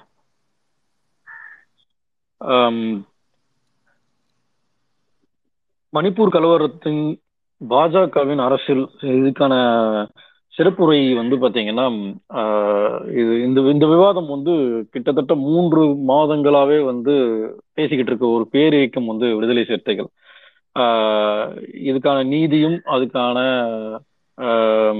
சரியான வழிபோக்கும் தலைவர் திருமாவளவன் அவர்களால் மட்டுமே வந்து வழங்கப்படும் என்ற நம்பிக்கையுடன் இந்த அமர்வு வந்து நம்ம நிறைவு செய்ய விரும்புகிறோம். சிறப்பு வரவேற்புரையாற்றிய நம்ம தோழர் டேனியல் அவர்களுக்கும் முன்னுரையுடன் சிறப்புரை கொடுத்த நம் தோழர் வழக்கறிஞர் தோழர் பத்மநாபன் அவர்களுக்கும் மற்றும் வன்னியரசு அவர்களுக்கும் இரவு வணக்கங்களும். நன்றி தோழர், முடிச்சிடலாம். நன்றி நன்றி தம்பி, நன்றி. மகிழ்ச்சி எல்லாருக்கும். பீமாராவ் உங்களுக்கு வணக்கம், எல்லாருக்கும் வணக்கம். நன்றி நன்றி வணக்கம். அங்கே இதில் குழுவில் இருக்கிற தம்பிங்க எல்லாருக்கும் வணக்கங்களை வந்து நான் தெரிவிச்சுக்கிறேன். நன்றி நன்றி நன்றி நன்றி நன்றி நன்றி. முடிச்சிடலாம் தோழர். ஓகே.